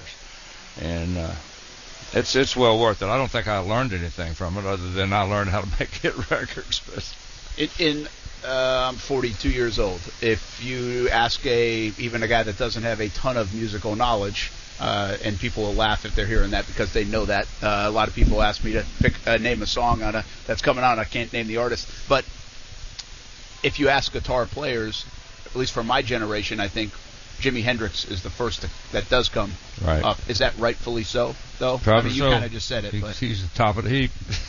he's Why? the guy. Why? Well, I think his style mainly was unique, and he did it different than anybody else. He took a right-handed guitar and turned it upside down, and played it. and when he first did it, he just took a right one, turned it upside down, played it well, and uh, that's how we met. I handed him my guitar. I said, "Show me that lick you played on the record you played on." He takes my guitar and turns it upside down. I said, "Man, I can't learn it that way." and then eventually he put the big strings on top. If people know what I'm talking about, so which is one through six. Yep. Starting one is the first string, the little one, and the six is the big string. And he finally turned it around and put the big strings on top. Originally, when he just flipped it over, of course, that put the little strings on top, the big strings on the bottom, like Albert King. That's another good name. So there's the inside of the guitar world. If you're learning to play, make sure you do your research uh, a, a little bit. Uh, this guy knows it all. Steve Cropper, Rock and Roll Hall of Famer. Uh, guitar and maybe some golf. How's, a little bit of play? golf. I used to play a lot of golf. Okay. wasn't very good at it, but I kept trying. Well, we're glad to have you here. Thanks for stopping by on Action Sports Jax on. ESPN Thanks 690. We'll take a time out when we come back. A little more sports talk and some more guests as well here on a Friday edition of Action Sports Jax on ESPN 690. Ah, you can watch Action Sports Jax all weekend long. By the way, CBS 47, Fox 30, Action Sports Jax primetime, 10:30 on Fox 30, 11:30 on CBS 47. As uh, Stuart Weber and Marcel Robinson will have the show on Saturday night, and uh, Dan Hicken will have the show on Sunday night. I will not be here. I'll be down in Fort Myers. I'm leaving right for Fort Myers right after this. And uh, speaking of Fort Myers, Creekside just underway in the state Final Four. Uh, they are playing Venice. They just started uh, moments ago, and we'll keep you updated on that until six o'clock. And I'm hoping they win. Actually, Ty guy who has a tournament down in Fort Myers. That's why I'm heading down. He uh, went down early with with a buddy, and they are there. So there's a lot of. Uh, St. Johns County kids down at Fort Myers playing in a tournament this weekend. They went down early to watch Creekside, which is kind of cool. And if they win tonight, they will play tomorrow night at 7 o'clock in the state championship game. So uh, hopefully uh, that happens, and, and we'll have that covered from down in Fort Myers tomorrow night on the TV side of things. Brett Martineau here, Austin Lane at home in Wisconsin for the weekend. Coos back in the studio. A little more than an hour to go. It's been a fun show. Uh, music, actors, athletes, got a little bit of everything here on a Friday edition of Action Sports Jax on ESPN 690. I don't know what category Marcel Robinson falls into, but he's probably one of them. And I'm not really sure athlete is on the top of the list. I mean, it's got to be all of the above. That's I mean, that's that's what I'm rocking with. You know, I don't know. With all the pictures you take, man, acting might be your thing. I'm I got I got the skills now. I, I would say modeling, but that would be too much of a um, compliment. I think it'd be a necessarily compliment. yeah, I don't want to go there. Uh, hey, we were talking about the NBA, and uh, I know we got uh, we we have some guests popping in and out. Uh, uh, one more thought on the NBA. Does this change in anyone's mind the way this series plays out now that you saw Toronto, or was this typically, hey, a game one, uh, rusty Golden State, still doesn't have Durant, uh, you know, now Warriors can make an adjustment. Now they're going to win in five or six, no doubt about it. Uh, how do you feel? Did it change your mind in any way you see this thing shaking out? Uh, not for me, but I think that there, there's look. I think there's going to be some obvious overreaction just because everyone expected you know the big bad mighty Golden State to come through and run through and win this game in four games. So I think you'll get that classic overreaction. But I mean, I felt that Golden State was due to lose, especially this one because I mean they've been off for what nine nine days was it before this game? Yeah, it was nine days. Yeah. Um, I mean, Toronto's carrying all this momentum of a of a, a big time series win. You know, getting to the the finals. Jurassic Park is going nuts, and, and I think they were. It doesn't really shock me. I had Toronto winning the first game any, anyway, which I mean, I'm not, not, you know, telling you breaking news. A lot of people had Toronto winning the first game, but I don't think it changes many opinions. The only thing it really makes me wonder is how do they not necessarily how Golden State responds because I, I mean I know they have they have a lot to worry about, but I wonder what Toronto is going to do because I don't believe that we're going to get that same type of output from the same guys because that's kind of been how their series have gone. There's always been a different guy every game. Um, so I'm wondering like, are we going to get you know another great game out of Pascal Siakam or, or you know we're going to get that 30 point from Kyle Lowry? Uh, it just kind of makes me wonder what's next. I, I, I'm a little worried about that. Hey guys, uh, I do have this question too. Who? I, I was going to say uh, uh, not a so nice word, so there are kids around, so I won't yell this. Who the heck is Pascal Siakam? and 30 something points. I mean, a couple of times in this postseason. Listen, I know who he is, but where did is this? Is this out of the blue? Is this uh, how much of a surprise, especially in a game like that? I mean, who saw that coming? Uh, I don't know if I necessarily saw that coming, but I'm pretty sure Kuz can attest to this. He's had games where he's come out um, like that, especially when he's matched up well against some of their the opponents that Toronto has had. I mean, he's not going to be your you know your everyday averaging you know 30 points, but he's going to give you some games, and he's always going to give you maximum effort. And I think in some of the games that they get into, depending on the matchup, that maximum effort turns into you know points. Yeah, I love the effort of Toronto. Now, can they sustain it? And they did. They did, by the way, against Milwaukee. Can they continue to sustain it? I think will be um, a big thing. Uh, let's move on to a couple of different topics, guys. Uh, the um, alcohol in the SEC. Did you see that today? Yes, It was announced that SEC stadiums can serve alcohol. Uh, it's up to the universities, however they want to implement. We talked about it earlier in the week, and with Georgia, they they will now sell it. I think uh, in the areas where there are big boosters. Florida did that, I believe, a couple years ago. What do you, is it about time? Is this watch out? We could see some dangerous things happen. Um, what's your feeling on it? Um, I don't necessarily have a feeling one way or the other because I feel like well, well, get one. I feel like um, I even though it wasn't you know they couldn't sell it or serve it, I feel like alcohol has always been consumed in SEC games regardless, whether it's before the game or um, you know if I can't get alcohol in the game, I'm just going to get super lit up before I walk into into the stadium. Uh, I mean, I think we'll obviously have a few cases of where some alcohol-induced behaviors may lead to some uh, unjustly ejections, but for, or justly. you're, you're probably right there. Uh, but I, honestly, I think it'll be good. I mean, I, well, good being a relative term, but I, I think it'll it won't do it nearly as much harm as you know the initial shock value of oh boy, now we got a bunch of college kids in, in the SEC, you know, liquored up during the games. I, I think it'll be fine. Yeah, I think it's just the way of the world. I mean, listen, drink. You, you've got to be responsible about it. Um, Yep. You know, eh, drinking is part of sports culture. Mm-hmm. Uh, you know, I understand there are bad things that can come of it, but again, you have to be responsible. There, you have to be responsible as a driver uh, without alcohol. Uh, you have to be responsible with your phones. You have to be responsible in a lot of different areas. And I think we've just, betting now and gambling. Mhm. Uh, you know, all these things, and it's on you uh, to be responsible. And you do take that risk on. I think if you're stadiums and leagues and all all of that, uh, but it is just part of it. And you know, whether you like this or not, it's part of getting people there. You Yeah. know, college football has also wrestled with some attendance issues, Mhm. like any Mhm. other sport. It feels like, and that's part of being there. That's part of having fun. Uh, people like to go out, have a good time, and you just kind of hope that everything, everyone stays responsible. They have enough security. They notice things. People next to them notice things, and people aren't dumb. Now, the bottom line is we're not naive enough to know that. People are going to be stupid and Yep. dumb. Yep. Uh, but hopefully they can they can take care of it. I want to get into a quick little balling and falling. Uh, here's some balling. Uh, Kuz, do you have the, the, the song in the elementary school? You ready to go? Uh, hold on, yeah, I have it right here. Ready? I know I put you on the spot, but uh, check this out. This is balling for sure. All-timer. As uh, Old Town Road and about well, what 200 elementary school kids go nuts.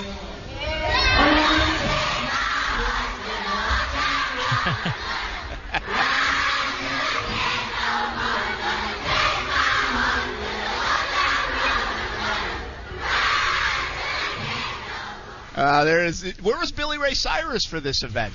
I think the better question is where was I for this event? Was that awesome? Did you see the video of that? If you haven't, go check it out. But I mean, it's just like an assembly for an elementary school, and he walks in, and they know what's about to happen. Of like course. this was a surprise visit.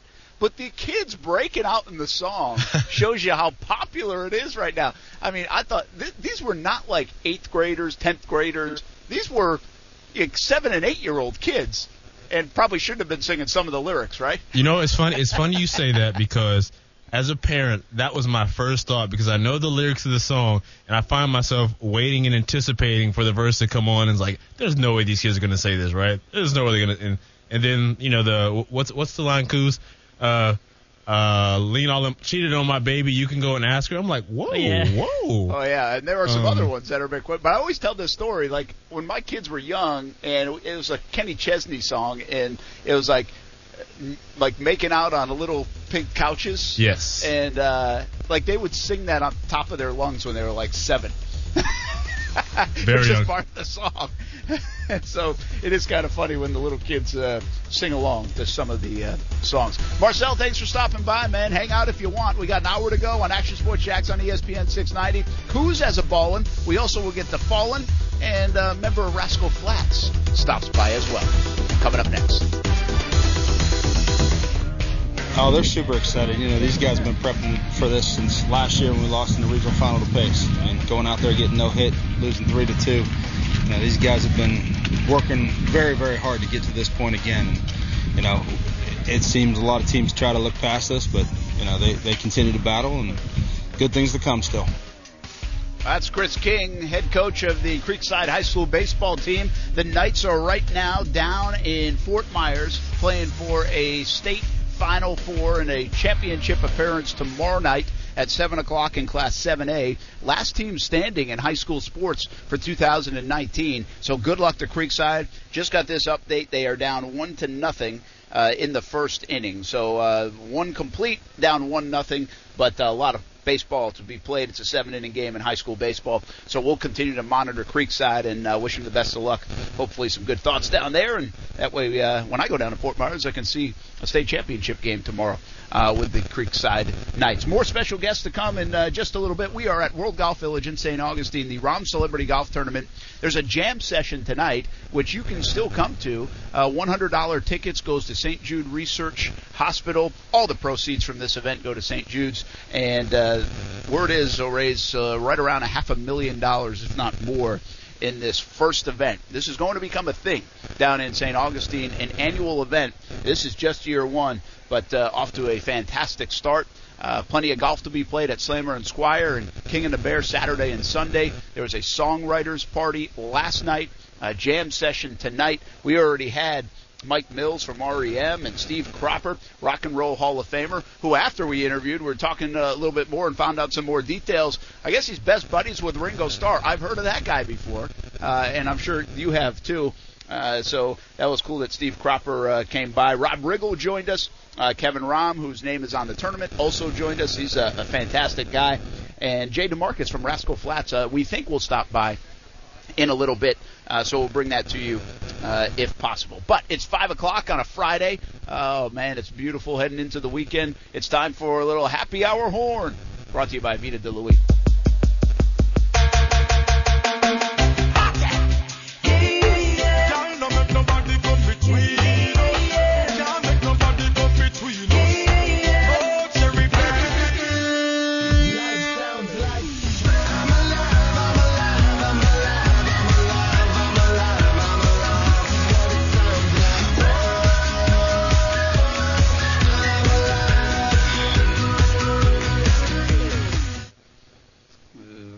is Austin Lane when you need him, right?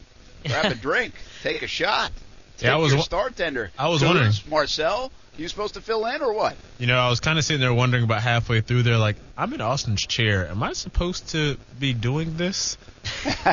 yes. Yes, you are. Uh, by the way, Vita de Louis, locally owned tequila right here in Jacksonville, made in Tequila, Mexico, shipped directly to Jax Beach. Make your own recipes with Vita de Louis tequila, one of the smoothest tequilas you will ever taste. For locations, recipes, and merchandise, visit VitaDeLouis.com. Drink responsibly. Have a great weekend, everybody. Uh, have some fun out there, but as always, uh, uh, be safe here in the summer months, and summer is certainly here. The temperature's been unbelievable uh, all week long, but it also feels pretty good. Marcel Robinson back in studio. Hey, Marcel, before we get to any more interviews out here, why don't we get to your interview uh, from today? You caught up with Jarrod Wilson. Uh, what are your thoughts on him playing free safety this year for the Jaguars, taking over for Tashaun Gipson? Uh, I think it'll be good. I think uh, he's good. He seems to be in, in pretty good spirits about it. Obviously, he got a little bit of time kind of back there in the safety position uh, near the tail end of, of last season. Um, it's hard to believe that he's been here since 2016. It really is. um, like- yeah, that's a forgotten note. Yeah, right? I, I believe he just uh, just re-upped uh, a contract extension during this offseason once they He did. And he's kind of penciled in, and he's he's a really cool guy. He's really humble. Um, I kind of poked and prodded a little bit to kind of get a little bit of swagger out of him because you know that defensive backs room they're always you know big and boisterous and you know never ashamed to present their opinion. But I think he's got a, a pretty good head on his shoulder and he could, he could be good. Well, they need him to be good, Marcel. I think it's a big X factor back there. I, everybody knows Jalen Ramsey, AJ Bouye. You know what you have there. You're Yep, good. yep. Stay healthy. You're good. You know, I think what you have in Ronnie Harrison. I think he showed enough flashes last year. I think he's going to be a really good player. Uh, we'll see, but I think Ronnie Harrison's going to be really, really good. I don't know much about Jarrod Wilson. I really don't. I, I don't know where he fits in. That, had, did he do a nice job spelling guys at times, or in a in a play here or a play there? That's different than doing it for 60 plays a game. Right. That's a lot different in this role, and there's a lot around him, but that's an important role in this defense for the Jacksonville Jaguars. And it's not like they were mad at Tashaun Gipson. They didn't like Tashaun Gipson.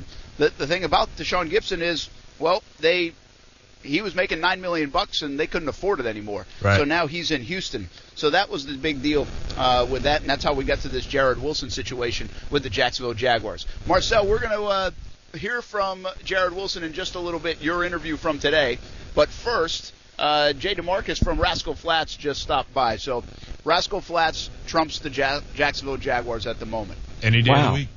Any day of the week. Any day of the week. Well, that's very kind, fellas. Thank you so much. I'm sh- I'm surprised. I'm shocked. Well, listen, you guys have won a lot. The Jaguars, I'm not so sure. No, no. They do have a good quarterback now, though. Hey, you, you, like Nick Yeah. Foles? I do. I like Blake Bortles too. He's just a little inconsistent. He's a great, great human being. I played with him in Tahoe a lot. Uh, golf, not football. So, uh, but I'm I'm I'm happy with the, some of the changes they've made this year. Yeah, they. Um, Blake Bortles was. I, I don't know. It's not beloved, but he was just one. Of, he was a great fit in Jacksonville. He Yeah. from down the road in Oviedo. Good dude. The inconsistencies at quarterback obviously Mm-hmm. plagued him, but I don't think you'll get anybody to argue what you just said. Go Right. play a round of golf with Blake Bortles. You'll remember it. You'll love him. It's awesome. He's a great human being. They just signed Terrell Pryor too. I just read. And you're yeah. you're up on this. Oh, I'm a huge stuff. NFL fan, man. I I like have the notifications on my phone for NFL.com. I, I try to keep up on all Now this it. is interesting. You're a Columbus, Ohio guy. Yeah. My wife's from Gahanna, by the way. Oh, uh, and I went to school at Ashland University, so not too far away. hmm So what NFL team is it? The Browns or the Bengals or somebody different? I'm a lifelong Cincinnati Bengals fan. You are. You can't help where you're born. My dad was Apologies. a yeah. My dad played golf with um, Pete Johnson. Okay. the running the fullback there for many many years, and so it's just Ken Anderson was like a god to me. And then they they drafted Chris Collinsworth, and I wanted to be Chris Collinsworth when I was a kid.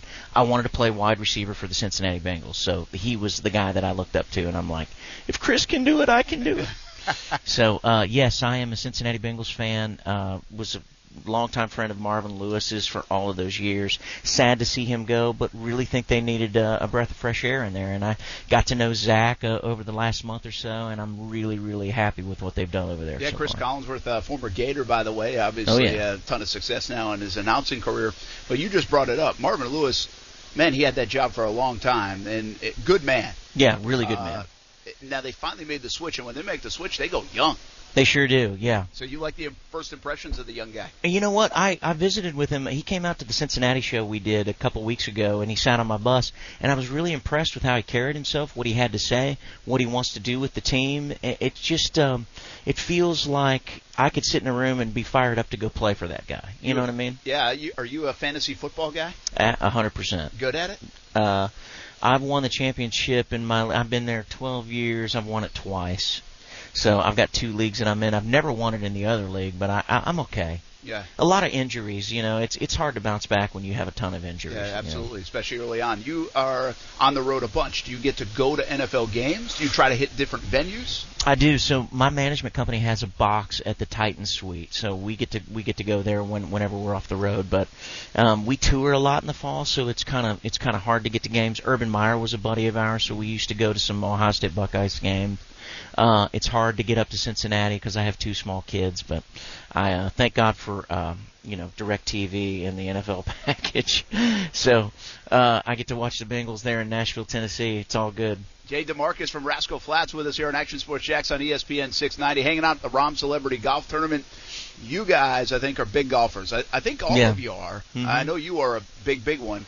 Um, you've come to Tebow's event Absolutely. right here in Jacksonville, so you're familiar with the area, and I'm sure you've Yes, gotten sir. to be good buddies with Tim Tebow as well. Yeah, he's a great guy. I mean, there, there's not a better human being that walks the face of the planet than Tim Tebow, and he's so giving, and he's got such a great heart. And so, all of us, I mean, we all play golf. Joe Don is probably he plays in the AT&T out in Pebble Beach every February, and he came in second place this year. Wow. I Wow. mean, unbelievable. And he's such a stick, but I'm up and down. I'm inconsistent. I'm playing at about a 12 right now, and I can go I can go shoot 100 with the best of them. So. Do you And- like these events? I love them. I love them. You know, it's always go out. To, it's always great to go out and do something for a good cause and feel good about what you're doing, what you're being a part of. So, and you make you always make new friends. You always make friendships that last a long, long time. So, it's always uh, an honor for me to be asked to be a part of something like this. Uh, That's sure. what I was thinking about too. I was like, well, who would have thought, right? 20 years ago, 25 years ago, you'd be saying, "Hey, I'm buddies with Urban Meyer and Tim Tebow and, and Marvin Lewis and, and all these guys." It's it's a wild how they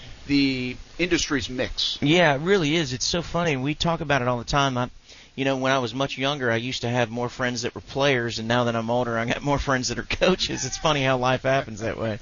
But we always talked about how our lives paralleled each other. You know, you, are only a few instances in a few different careers where you can really, really um, identify with what somebody else goes through, and it's definitely the case with football and sports. And it seems to me like a lot of football players want to be musicians, and a lot of musicians want to be either baseball players or football players. So it's funny how that happens. Yeah, we were talking to Steve Cropper earlier. We said everybody wants to play that guitar. you Yeah. know? all those athletes Yeah. pick up the guitar, and but I mean, you do that when you're 14 years old or when you're 24 years old, I know. and you try to do that. Hey, I'm a big country music fan, so big fan of your stuff and what Thank you you, guys buddy. have accomplished. 1992, this thing all started for you, and you're still going. Yeah. Is that a little Yeah. crazy? You got to hang it up anytime soon? You're still having a blast. Ah, you know, I think the day that it stops being fun is the day that we'll have to reassess it and do something else. But right now, we're still having a blast. People are still showing up, and thank God we're still having songs on the radio that are hits. So, as long as the fans want us to keep doing it, I think we'll find a, a way to keep going out and doing it.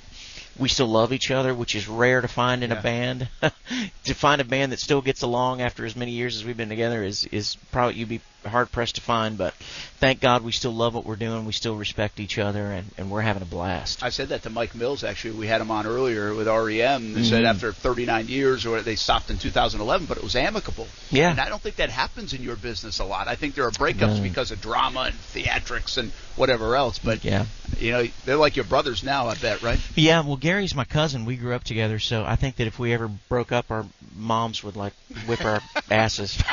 you know? So, so there's a responsibility here. Yeah. It's all about mom at the end of the day. a little bit, a little bit, a little bit. You guys have always had a unique sound when you when it all started. You were so different, right? Uh, and Mhm. I have that. Do you think that's part of your success?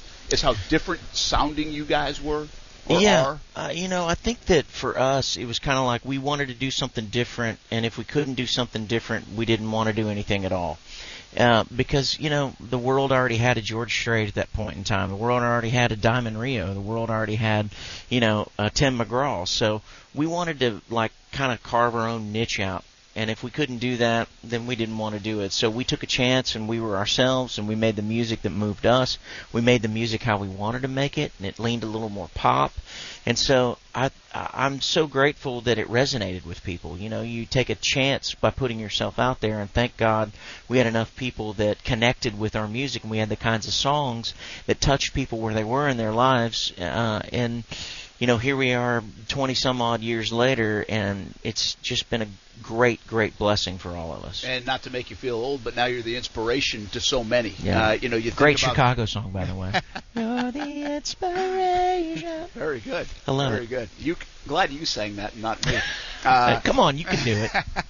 uh, the who who is or is there anyone currently kind of like Rascal Flatts? Yeah, I mean, absolutely. We had them on the road with us last summer. Dan and Shay, I think, are Shay. very, very, um, uh, gosh, they're doing a lot of the things that we did when we first came in, and it's so wonderful to see the success that they're having. Shay is just a phenomenally gifted singer. He will tell you if he were sitting here that Gary was one of his biggest influences growing up as a vocalist, and so they're very reminiscent of our sound and the things that we were doing when we first came out. And and it's it's an honor, you know, it's such a wonderful thing to have somebody kind of tip their hat to you and go, "You guys are a big reason why we do what we do." So, yes, you definitely hear the influences that Gary has had on on singers and on music and some of the instrumentation, some of the uh, arrangements and things like that definitely feel like uh, they've been uh, influenced by us to some degree. I, I feel like uh, I can be a musical moron, by the way, just to admit. Um, people out there listening to our show all the time, they know that. Uh, but, but when country music, I'm pretty, I'm pretty good at it. Yeah. Uh, but the old stuff, identifying, and then if you ask me to name like a drummer, okay, Yeah. Action Sports Jax on ESPN 690. Looks like we may have lost Brent here for just a second. They are broadcasting live down uh, in St. Augustine for the uh, Kevin Rahm Celebrity Charity Golf Event. Uh, bring Marcel in here while we uh, try to get Brent back for just a second. Uh, hopefully, we can get him back before we have to go to break here. Uh, Marcel, I guess, uh, give us a little more information on, uh, you know, the the one-on-one interview that you had from today. Uh, with Jarrod Wilson, yeah, Yes. I was. Uh, it's funny because, like Brent said, it's one of those things where you don't really know um, what you're going to get from him only simply because we've only seen him in spells. Okay, well, uh, here we go. I think we got Brent. You there? Hey, I got you, Kuz. You got me? Yep, you're good. You're back. All right, sorry about that. Uh, we lost you for a second. Hey, that's the first time today we uh, we lost you. Jay DeMarcus uh, from Rascal Flatts with us. We're wrapping up with him at the Celebrity uh, Rahm Celebrity Golf Tournament here at World Golf Village. Uh, is your golf game in good shape? You know what? It's pretty good right now. The last couple of times I've played, uh, not been bad, not been bad at all. But we'll see. I hate to say that. I'm going to knock on any wood I can find, but we'll see tomorrow. There's a jam session tonight. Yeah. How much do you look forward to playing with these guys, and what will you play? What, what, what will that be like? What's a jam session that people can come to actually for a hundred bucks? Goes to St. Jude Research Hospital. Man, it's it's incredible. It's like a big homecoming for all of these great musicians and artists that you don't get to see all year long, and you come together for a couple of times a year and catch up on everybody's lives and career and everything, and jamming with some of the best singers and musicians on the planet. And I'll do a few uh, Rascal Flatts songs tonight. I won't sing them like Gary does, but I'll I'll sing them the best I can, and uh, we're just gonna have a good time, man. It's gonna be phenomenal. That's pretty awesome. Uh, one last question for you. Yes, sir. Music changes. 92 to 2019. Have you guys changed? Ha- Have you changed what you've produced? Yeah. How would you characterize it? Well, I think you have to change and evolve with the times. You know, if you don't, you're going to get left behind. So I think the songwriting changes, your life experience changes, you have kids, and your perspective on life changes. So I think it all finds its way into your art. And for us, we just try to make music that moves us. We've never been calculated about it. We've never chased trends. We've always been ourselves. And uh, I love where music is at right now. I love that there's a new crop of young people coming up behind us and lighting the world on fire. It's awesome. But we're going to continue to do what we do as flats and be ourselves. And uh, so far, it's worked out pretty well for Uh, us. sure has. You guys have been awesome. Keep up the good work. Thank have you. fun out here today. Uh, appreciate you being in St. Augustine it, to raise money for St. Jude Research Hospital. And uh, Jags and Bengals do play this year. They do. Yeah, I'm we'll see torn. what happens. nah, you can stick to Bengals. That's all right. Down here, they'll stick to Thank the you. Jags. We'll see if they get the win. Jay DeMarcus Yeah. from Rascal Flatts. We'll be back on Action Sports Jax on ESPN 690 right after this. Hey, hopefully you're watching the video feeds on Action Sports Jax channel on YouTube or on Facebook, ESPN 690, Twitch, ESPN 690 Jax, and on Twitter at Brent AS Jax, which also funnels right into Periscope. And if you have, you've seen Kevin Rahm, actor, Jay DeMarcus just stopped by from Rascal Flatts, Mike Mills from REM, Rob Riggle, uh, comedian, actor, Fox NFL Sundays, Steve Cropper, Rock and Roll Hall of Famer. They all stopped by on the show. We also heard from Brian Dawkins, who called in, and Marcel Robinson has been jumping in from time to time as well. So we've had to kind of uh, jump back and forth between some topics. We started talking about Jarrod Wilson, his role for the Jaguars in their secondary, and then Jay DeMarcus from Rascal Flatts stopped by. So we interrupted that part of the conversation for good reason. That was pretty cool, uh, Jay stopping by at uh, Rascal Flatts, still getting after it 27 years uh, into their country career. Uh, Marcel, let's go back to you though, so we can set up one more time your conversation with uh, Jarrod Wilson. How important is it that he plays well? Tashaun Gipson was a borderline Pro Bowler with the Jags. He is a former Pro Bowler. He was a big money guy. Now you're replacing him with someone that's very unproven. Uh, I think you said it best. It's going to be critical. I think that uh, for the Jaguars to be successful on defense, every one, every member of that defense has to be successful. I mean, we saw uh, Gipson last year. He was kind of uh, nicknamed the tight end stopper. Every time they were, well, not necessarily not last year, but he was kind of the guy that usually picked up those tight ends, which has been one thing that the Jaguars have been known for being very weak at covering tight ends, and it's going to be critically important for Jarrod Wilson to get in there and play well. I think the good thing about, and you'll hear this later in the interview, is that with him being here for such a long time, he's pretty much, you know, had time to perfect the system uh, as much as he can, and, and I think that's going to be, uh, he's going to be tested, and he's going to have to prove that he can uh, handle the pressure. Well, before uh, someone else stops by and, and we and we have to interrupt, let's get to it right now. Marcel Robinson catching up this afternoon with Jaguars free safety Jarrod Wilson. Um, it's been pretty good. Uh, just learning every day. Feel good to just get back out here and uh, get to moving around football wise. You know, during the off season, it's a lot of training. It's not necessarily football um, specifics like that or anything.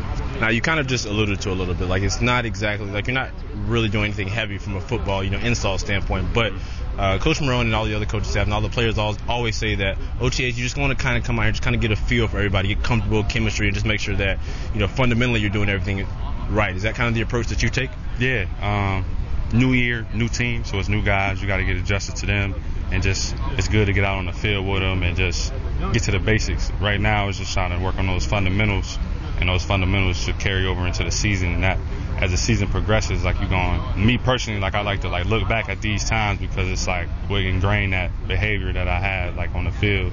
Now, from a progression standpoint, you're a guy that's been here for a little while, and your role has increasingly changed uh, coming into this you know, the OTA period. And it seems that you're kind of penciled in at that strong safety spot, uh, spot that you at the end of last year, you kind of got a little bit of time to dive in, um, and the team chose that after you know Gibb and Church, you know, on the way out, that you were the replacement. How does that make you feel to know that the team chose you rather than going to look for you know someone else to fill that void? Feels great. I mean, I can't lie about it, but at the same time, man, nothing, nothing's given. So it's still like um, I'm still coming out here every day with the same mindset. I got to earn my job. Your defensive coordinator, Todd Wash, very complimentary about you and Ronnie as well, but specifically you saying that you, know, you want guys to come out here, put their athleticism on display, and just make sure they execute everything above the neck. And he singled out you specifically, saying that you're one of those guys that have done that. You know, how do you stack those up, and how does that make you feel to know that you know the guys that are watching you are liking what they're seeing? Just uh, studying football, been in the scheme for four years, man. So I'm happy that they see that, but as well, like I know the the time and the effort I've put in to learn this defense as a whole, and then so that just transfers onto the field of making less mistakes. You know what I mean? I, I've been through the process.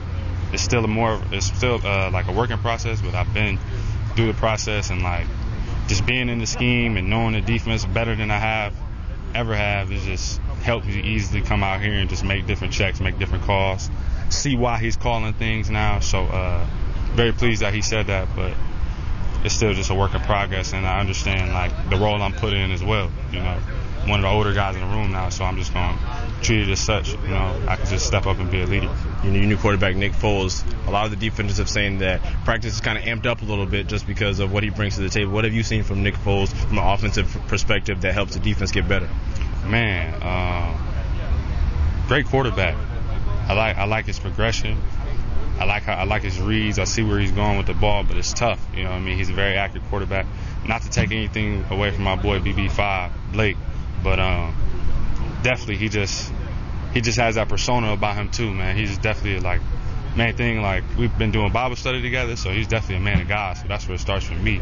So just developing that relationship with him and uh, seeing how he comes out here and like takes a field and go to work, it's been real special. and I'm pleased. Like that's my quarterback. How surprised were you all for him to be back so soon, considering everything he's gone through? Uh, man, tough situation. Uh, can't never say you'll put yourself in those shoes because you can't understand that. Um, I know one thing, like I said, he's a man of God and he's going to trust the process and understand that, like, God puts anybody through the toughest trials and everything, but I know he'll just persevere through that. I'm just praying for his family. I've talked to him as well. Just happy to see him back out here, even though his the circumstances, but uh, definitely just praying for his family, man. That's a big, a big loss for him right there. Good stuff with Jarrod Wilson, Marcel Robinson catching up with the Jaguars free safety, and uh, boy, there's a lot to digest there, Marcel. Nice interview, and I gotta be honest with you.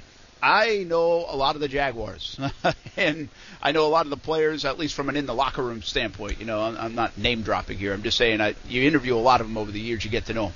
I have not spent a lot of time around Jarrod Wilson. Uh, I, I really haven't. So uh, that was a good feel for him um, and what he's all about. And I think it's a cool story developing if this guy can play the free safety. It's been overlooked, but I think it's a great story developing with Jarrod Wilson because like you said earlier, he's been around since 2016, which means he's been in this system, which has been pretty consistent on the defensive side. He knows the defense, and you might be looking at a guy who's homegrown that can fill that role, and maybe a guy that this regime and coaching staff should get a lot of credit for developing, especially if he plays well.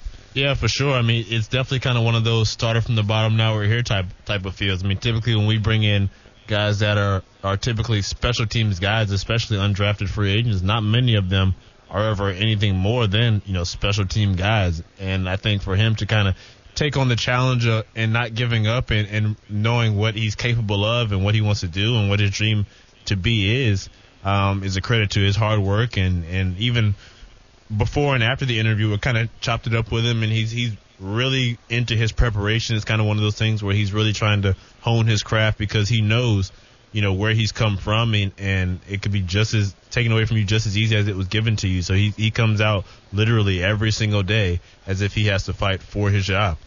Yeah, great perspective too. Really, if you think about when you asked about the quarterbacks, and I like what he said about Nick Foles. He added a little something on the field stuff, the progressions, right, Mm-hmm. and and how he's throwing the football football and how he sees things. And I think he, I thought it was cool that he also added, listen, this isn't a knock on on Blake Bortles, but you can see a difference.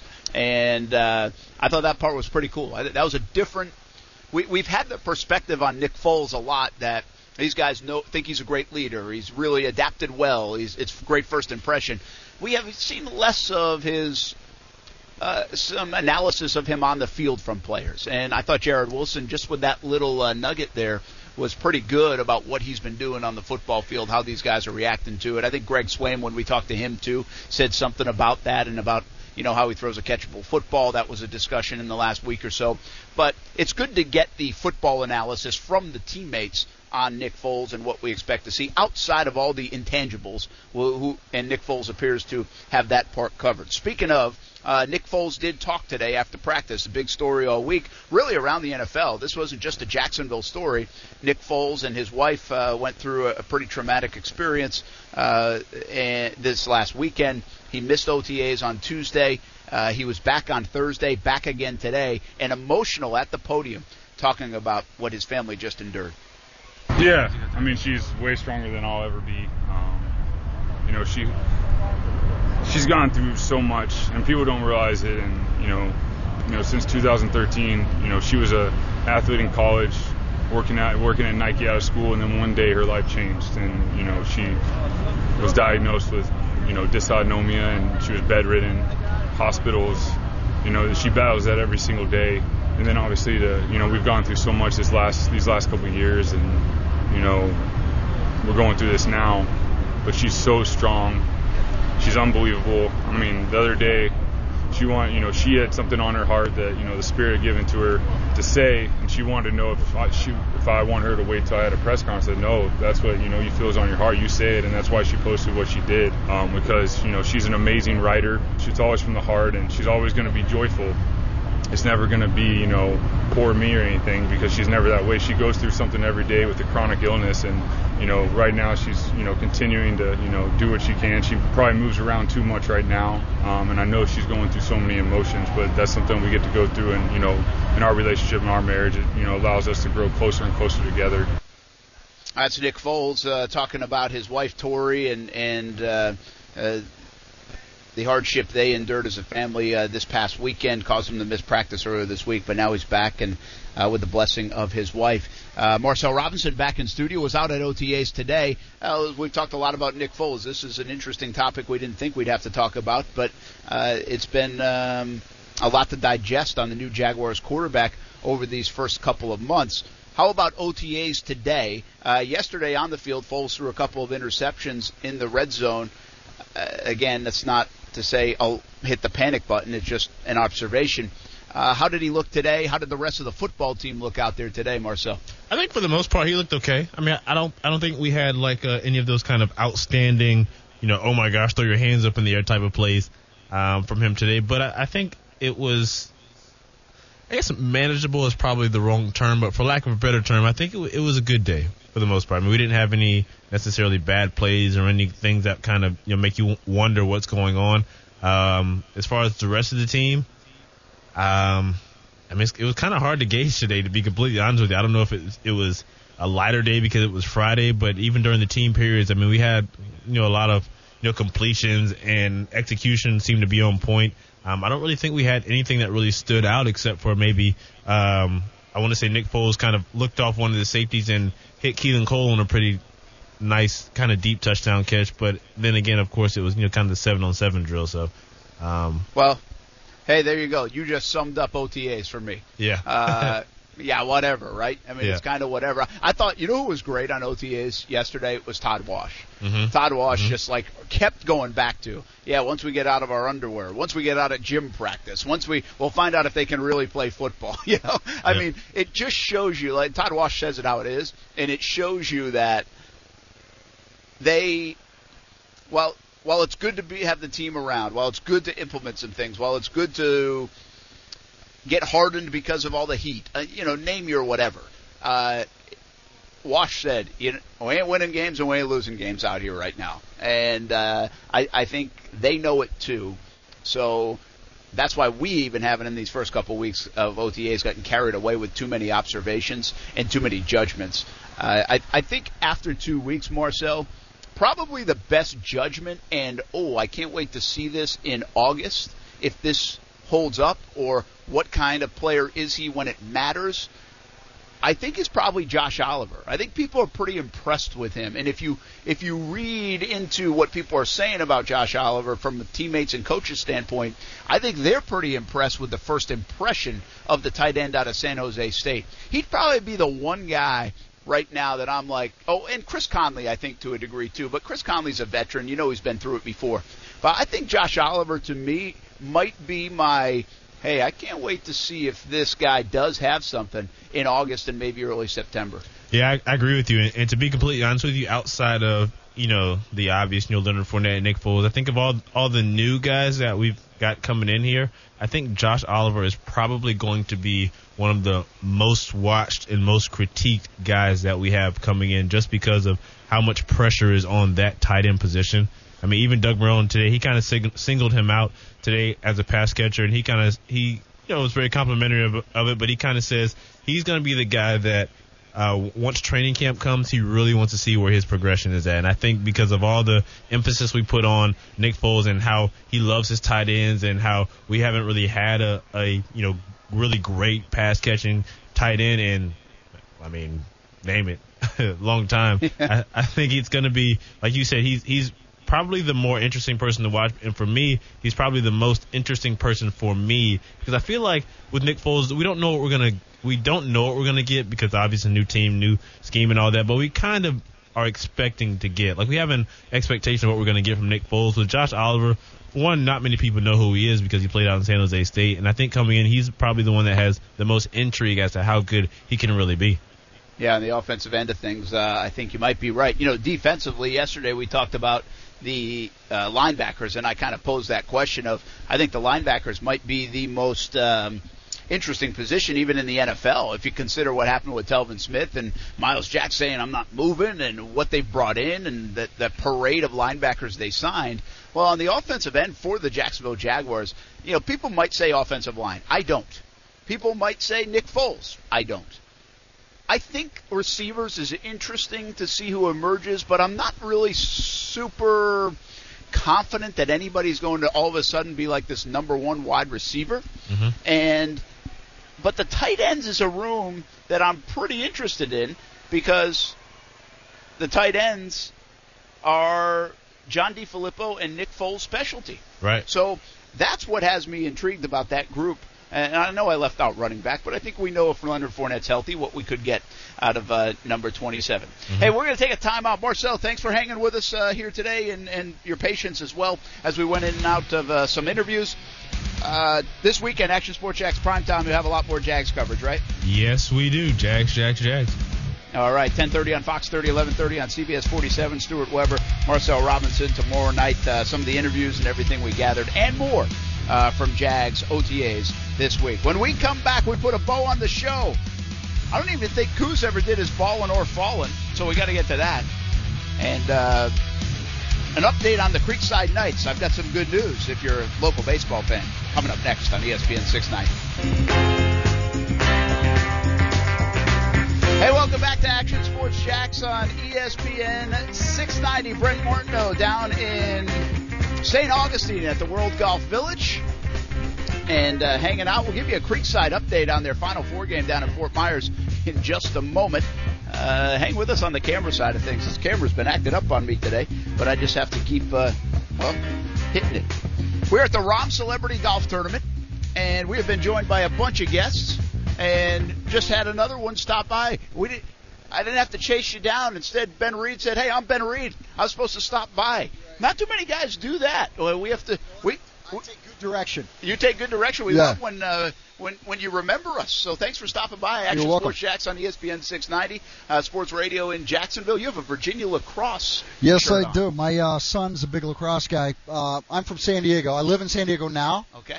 All my work and everything is up in LA, but uh, my whole family and my five kids are all down in San Diego. So he uh, started lacrosse a couple years ago, and we just become big fans of it. So So uh, San Diego, by the way, is like the west is a Jacksonville of the West Coast. correct. It's exactly what it is. When we think of San Diego, we also think of Jacksonville in the same breath. I know. Listen, San Diego doesn't have a comp probably, but there are a lot of similarities. There are a lot of similarities. I just went down into St. Augustine um, today, and we walked around and everything. What a cute little town that is! It's cool. So many little uh, uh, shops and bars and and uh, did this little. Uh, I won't call it bar hopping, but that's what we did. Yeah, we you- did some bar hopping. You showed me at St. Augustine Distillery. So I have some. St. Augustine Distillery whiskey uh, that was pretty good. There was a there was a drink I had in a restaurant called the Ice Oh, uh, uh, Ice what plant. is that down there, Coos? Ice plant. Ice plant at the ice plant, and the drink was called Guns and Roses. so you know, I felt like a little Axl Rose uh, drinking some Guns and Roses. It was Pretty very cool. good. I have to drop a little knowledge on you for Virginia lacrosse. Okay. And, and now it's been a while. Right. So I'm not sure if he's still there even, and it does, probably doesn't make sense that he would. Dom Starsia Lasagna. You know, it's does I don't know who that is, but he sounds. Uh, he used to be the coach there. okay, he sounds like he would taste yummy with the lasagna. But I, he brought Virginia lacrosse. He was uh, he was the coach there for a long time. The reason I didn't know if he still was, so Right. apparently he's not. He's probably Right. not. Um, but I actually grew up like few houses down from their family. Okay. But he was look, that was I mean 25 years ago. Yeah. lacrosse wasn't nearly as big as it is No, now. no. I that's you know I never I grew up look I grew up in Oklahoma, and then uh, I got a football scholarship. I played quarterback at West Virginia University, Yes, you did. and um, lacrosse wasn't even in a, a, a thought when I was growing up. Um, we didn't even have soccer in Oklahoma at the time, so that's how far back we were. And um, I don't know if they still have soccer in Oklahoma now. I, I'm kidding. but it's it's I got introduced to the lacrosse this year, and just the the whole aspect of the hand-eye coordination, every skill level that you have to play lacrosse. Yeah. And I don't know, it's just a, it's a great sport. I always say too. I think from football, and if you're concerned, there's a lot of concern nowadays with concussions. Yeah, absolutely. Fast pace of lacrosse, you know when it's going to end. It's not as violent. and you can get a concussion, but I mean, I know at least s- seven times that I was frickin' knocked out and I had concussions. Now back then they call them dingers. Oh, you got a dinger. Well, you know, I didn't know who I was for two days, so that was a pretty big dinger. That's a pretty big dinger. Yeah. Uh, who do you play under at West Virginia? Uh, Don Nehlen. Nehlen. And he's in the uh, College Hall of Obviously Fame. And just, uh, um, here's how I like to place myself. I was the quarterback right before Major Harris. Yes. Who took them to the uh, uh, national championship final game uh, against Notre Dame the year after that I left. So I always like to say that I taught Major everything he knows. How'd you get out of Oklahoma? Um, I was quarterbacking there, and I was almost going to go to Oklahoma State, and then I took my college visits, and I just really liked the opportunity that I was going to have and thought I was going to have at West Virginia University. Um, it broke my parents' heart because Oklahoma State was 40 minutes from my house. Yeah, wow. And um, I, you know, as as a young person, you got to make a choice. I'm so glad I did it. I have the greatest friends, and that I still talk to 20, 25 guys that I play ball with, and just the family oriented. I still talk to Coach Nehlen, and you know he's been retired for 15, 20 years. Yep. So Uh, ben Reed with us uh, from American Sniper. Used to be throwing passes on the West Virginia football field. little pigskin. And how do you go from West Virginia quarterback to American Sniper star? So, growing up, I always wanted to be in the theater and I wanted to be an actor, but you know, I grew up in Oklahoma. So, what do you do in Oklahoma? You play football. Practices and theater were all at the same time. You know, so I couldn't do plays in school, and one, I got injured in, when I was at West Virginia University, and I messed my shoulder up, so I was not going to go play pro ball. I tried out for a few teams, and it just didn't have it anymore. And I did everything. I got my degree. You know, I went as far as I could in football. Then I decided that I wanted to do what I wanted to do, and I loaded up my car. I went home for uh, a week back to Oklahoma, and said hello and goodbye to all my parents, and drove out to Los Angeles and went to the American Academy of Dramatic Arts. Wow. And um, it's um, I never looked back. It's something I wanted to do. At the American Academy of Dramatic Arts, you do a little bit of everything. Uh, besides acting, you sing, you dance, you do everything. And once I did that for about six weeks, I went to my acting coach and I went, Stephanie, I don't want to sing. I don't want to dance. I want to act. And she's like, I get you. All right, you don't want to do a two year program here. Here's an acting coach. Go to him, and you're on your way. And I never looked back. So Were you pretty natural at it, or did it take? Oh a no, no, no, no. I I'm kind of shy uh, in real life, and that's why the acting classes and all that. I tell young people all the time because everybody and their dog will send their kids or a relative or something to me. Well, let's call Ben. You know, he he, he Yeah, did yeah. it. So, and I just tell them, I said, look, you need to study. There are a couple naturals. I mean, you know, because they started early, but you need to study and get comfortable and, and being able to uh, be in character in front of others. I mean, it's it's you know doing American Sniper. So I'm sitting in American Sniper. Um, Clint Eastwood, you know, he before this the one scene where the, uh, the I give the sheepdog speech. He's like, I just want you to know that this scene sets the tone for the entire movie. And I'm like, that's a lot of responsibility. Hit the dump button, Coos. Yeah, yeah. So, um, you know, and he's and when he's right, he's from me to you, and I'm doing all the scenes and stuff. He's sitting right there, and and I'm thinking, you know, in the back of your mind, you're still in character, you're doing your scenes and everything, but in my mind, I'm thinking, Clint Eastwood is right three feet from me, saying, "All right, go." So it was kind of cool. I was going to say that's hard to No, not think no. about that. Oh, no. I would imagine. But hey, that's the two-minute offense as yeah, a yeah, quarterback. absolutely. See that rush? Yeah, no, no, it totally was a rush. I bet it was so good. How is fun? So so fun. Sniper. I mean, you looked Sniper apart, by the way. You look like you just hit the weight room. and Came and, off the football field. and it was it was great because it did so well, and and Bradley Cooper was great. Um, and obviously he did crazy cra- crazy great job at the um, part. We went to the we went to the Oscars and we were at the Vanity Fair party, and because when you're on the set and stuff, you're kind of in character all the time. And you know we're we're from being from Texas and all that, and um, so we go to um, Oscars, and then I see him at the Vanity Fair party. I see his back to me, and I said, "Is that my son?" And he turns around. and He said, "Do we know how to make a movie or what?" and I said, "Absolutely." Good for you. Yeah. Congratulations on the success of that. Thank How you. about the run Oklahoma has had a Oh. quarterback? Unbelievable, Oh, huh? it's amazing. You big college football fan? I would. Yeah, I am. I would feel if I was the next quarterback coming up. I would feel a little A little pressure. pressure there. Absolutely. Uh, Lincoln Riley will get it done most likely. Yeah. Are, what, who are you a fan of? I mean, Obvi- obviously, West obviously Virginia. West Virginia, and that's going to be interesting this year because we have a new coach, um, and Yeah, he new quarterback. Obviously left uh, right in the almost over midnight. It looked like. right. Yeah. Um, so obviously West Virginia. Now that I, I'm based in San Diego, I love you know my local SDSU, um, and I, I'm a fan of Oklahoma State. Um, NFL. NFL. Uh, I wa- the Chargers. I'm still even though the Chargers went to LA, I'm still a fan of the Chargers. Are you? Um, just because I love Rivers. I mean, that guy's a gamer. Tough guy not to like. Gamer.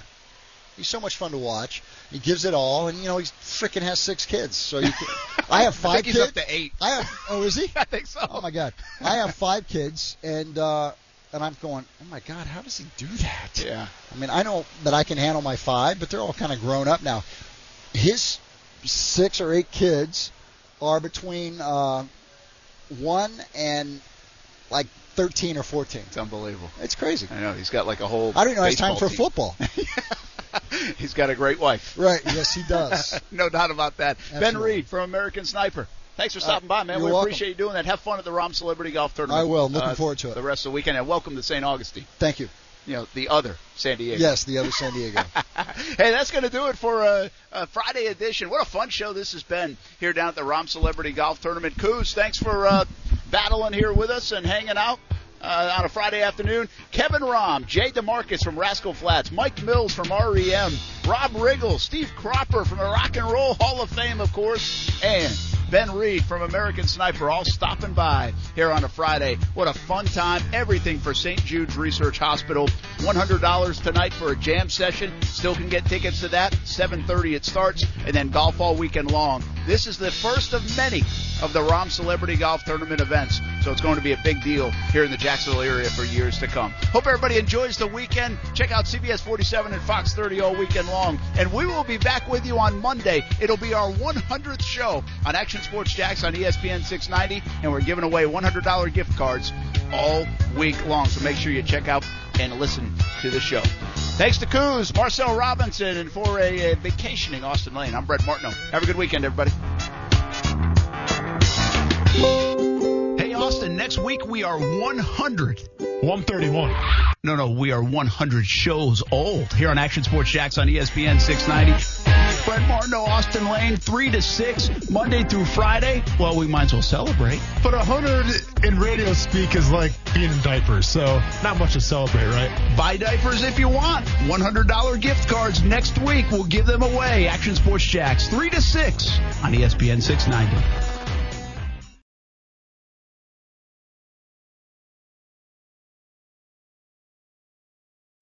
When you need mealtime inspiration, it's worth shopping Kroger, where you'll find over 30,000 mouthwatering choices that excite your inner foodie. And no matter what tasty choice you make, you'll enjoy our everyday low prices, plus extra ways to save, like digital coupons worth over $600 each week. You can also save up to $1 off per gallon at the pump with fuel points. More savings and more inspiring flavors make shopping Kroger worth it every time. Kroger, fresh for everyone. Fuel restrictions apply.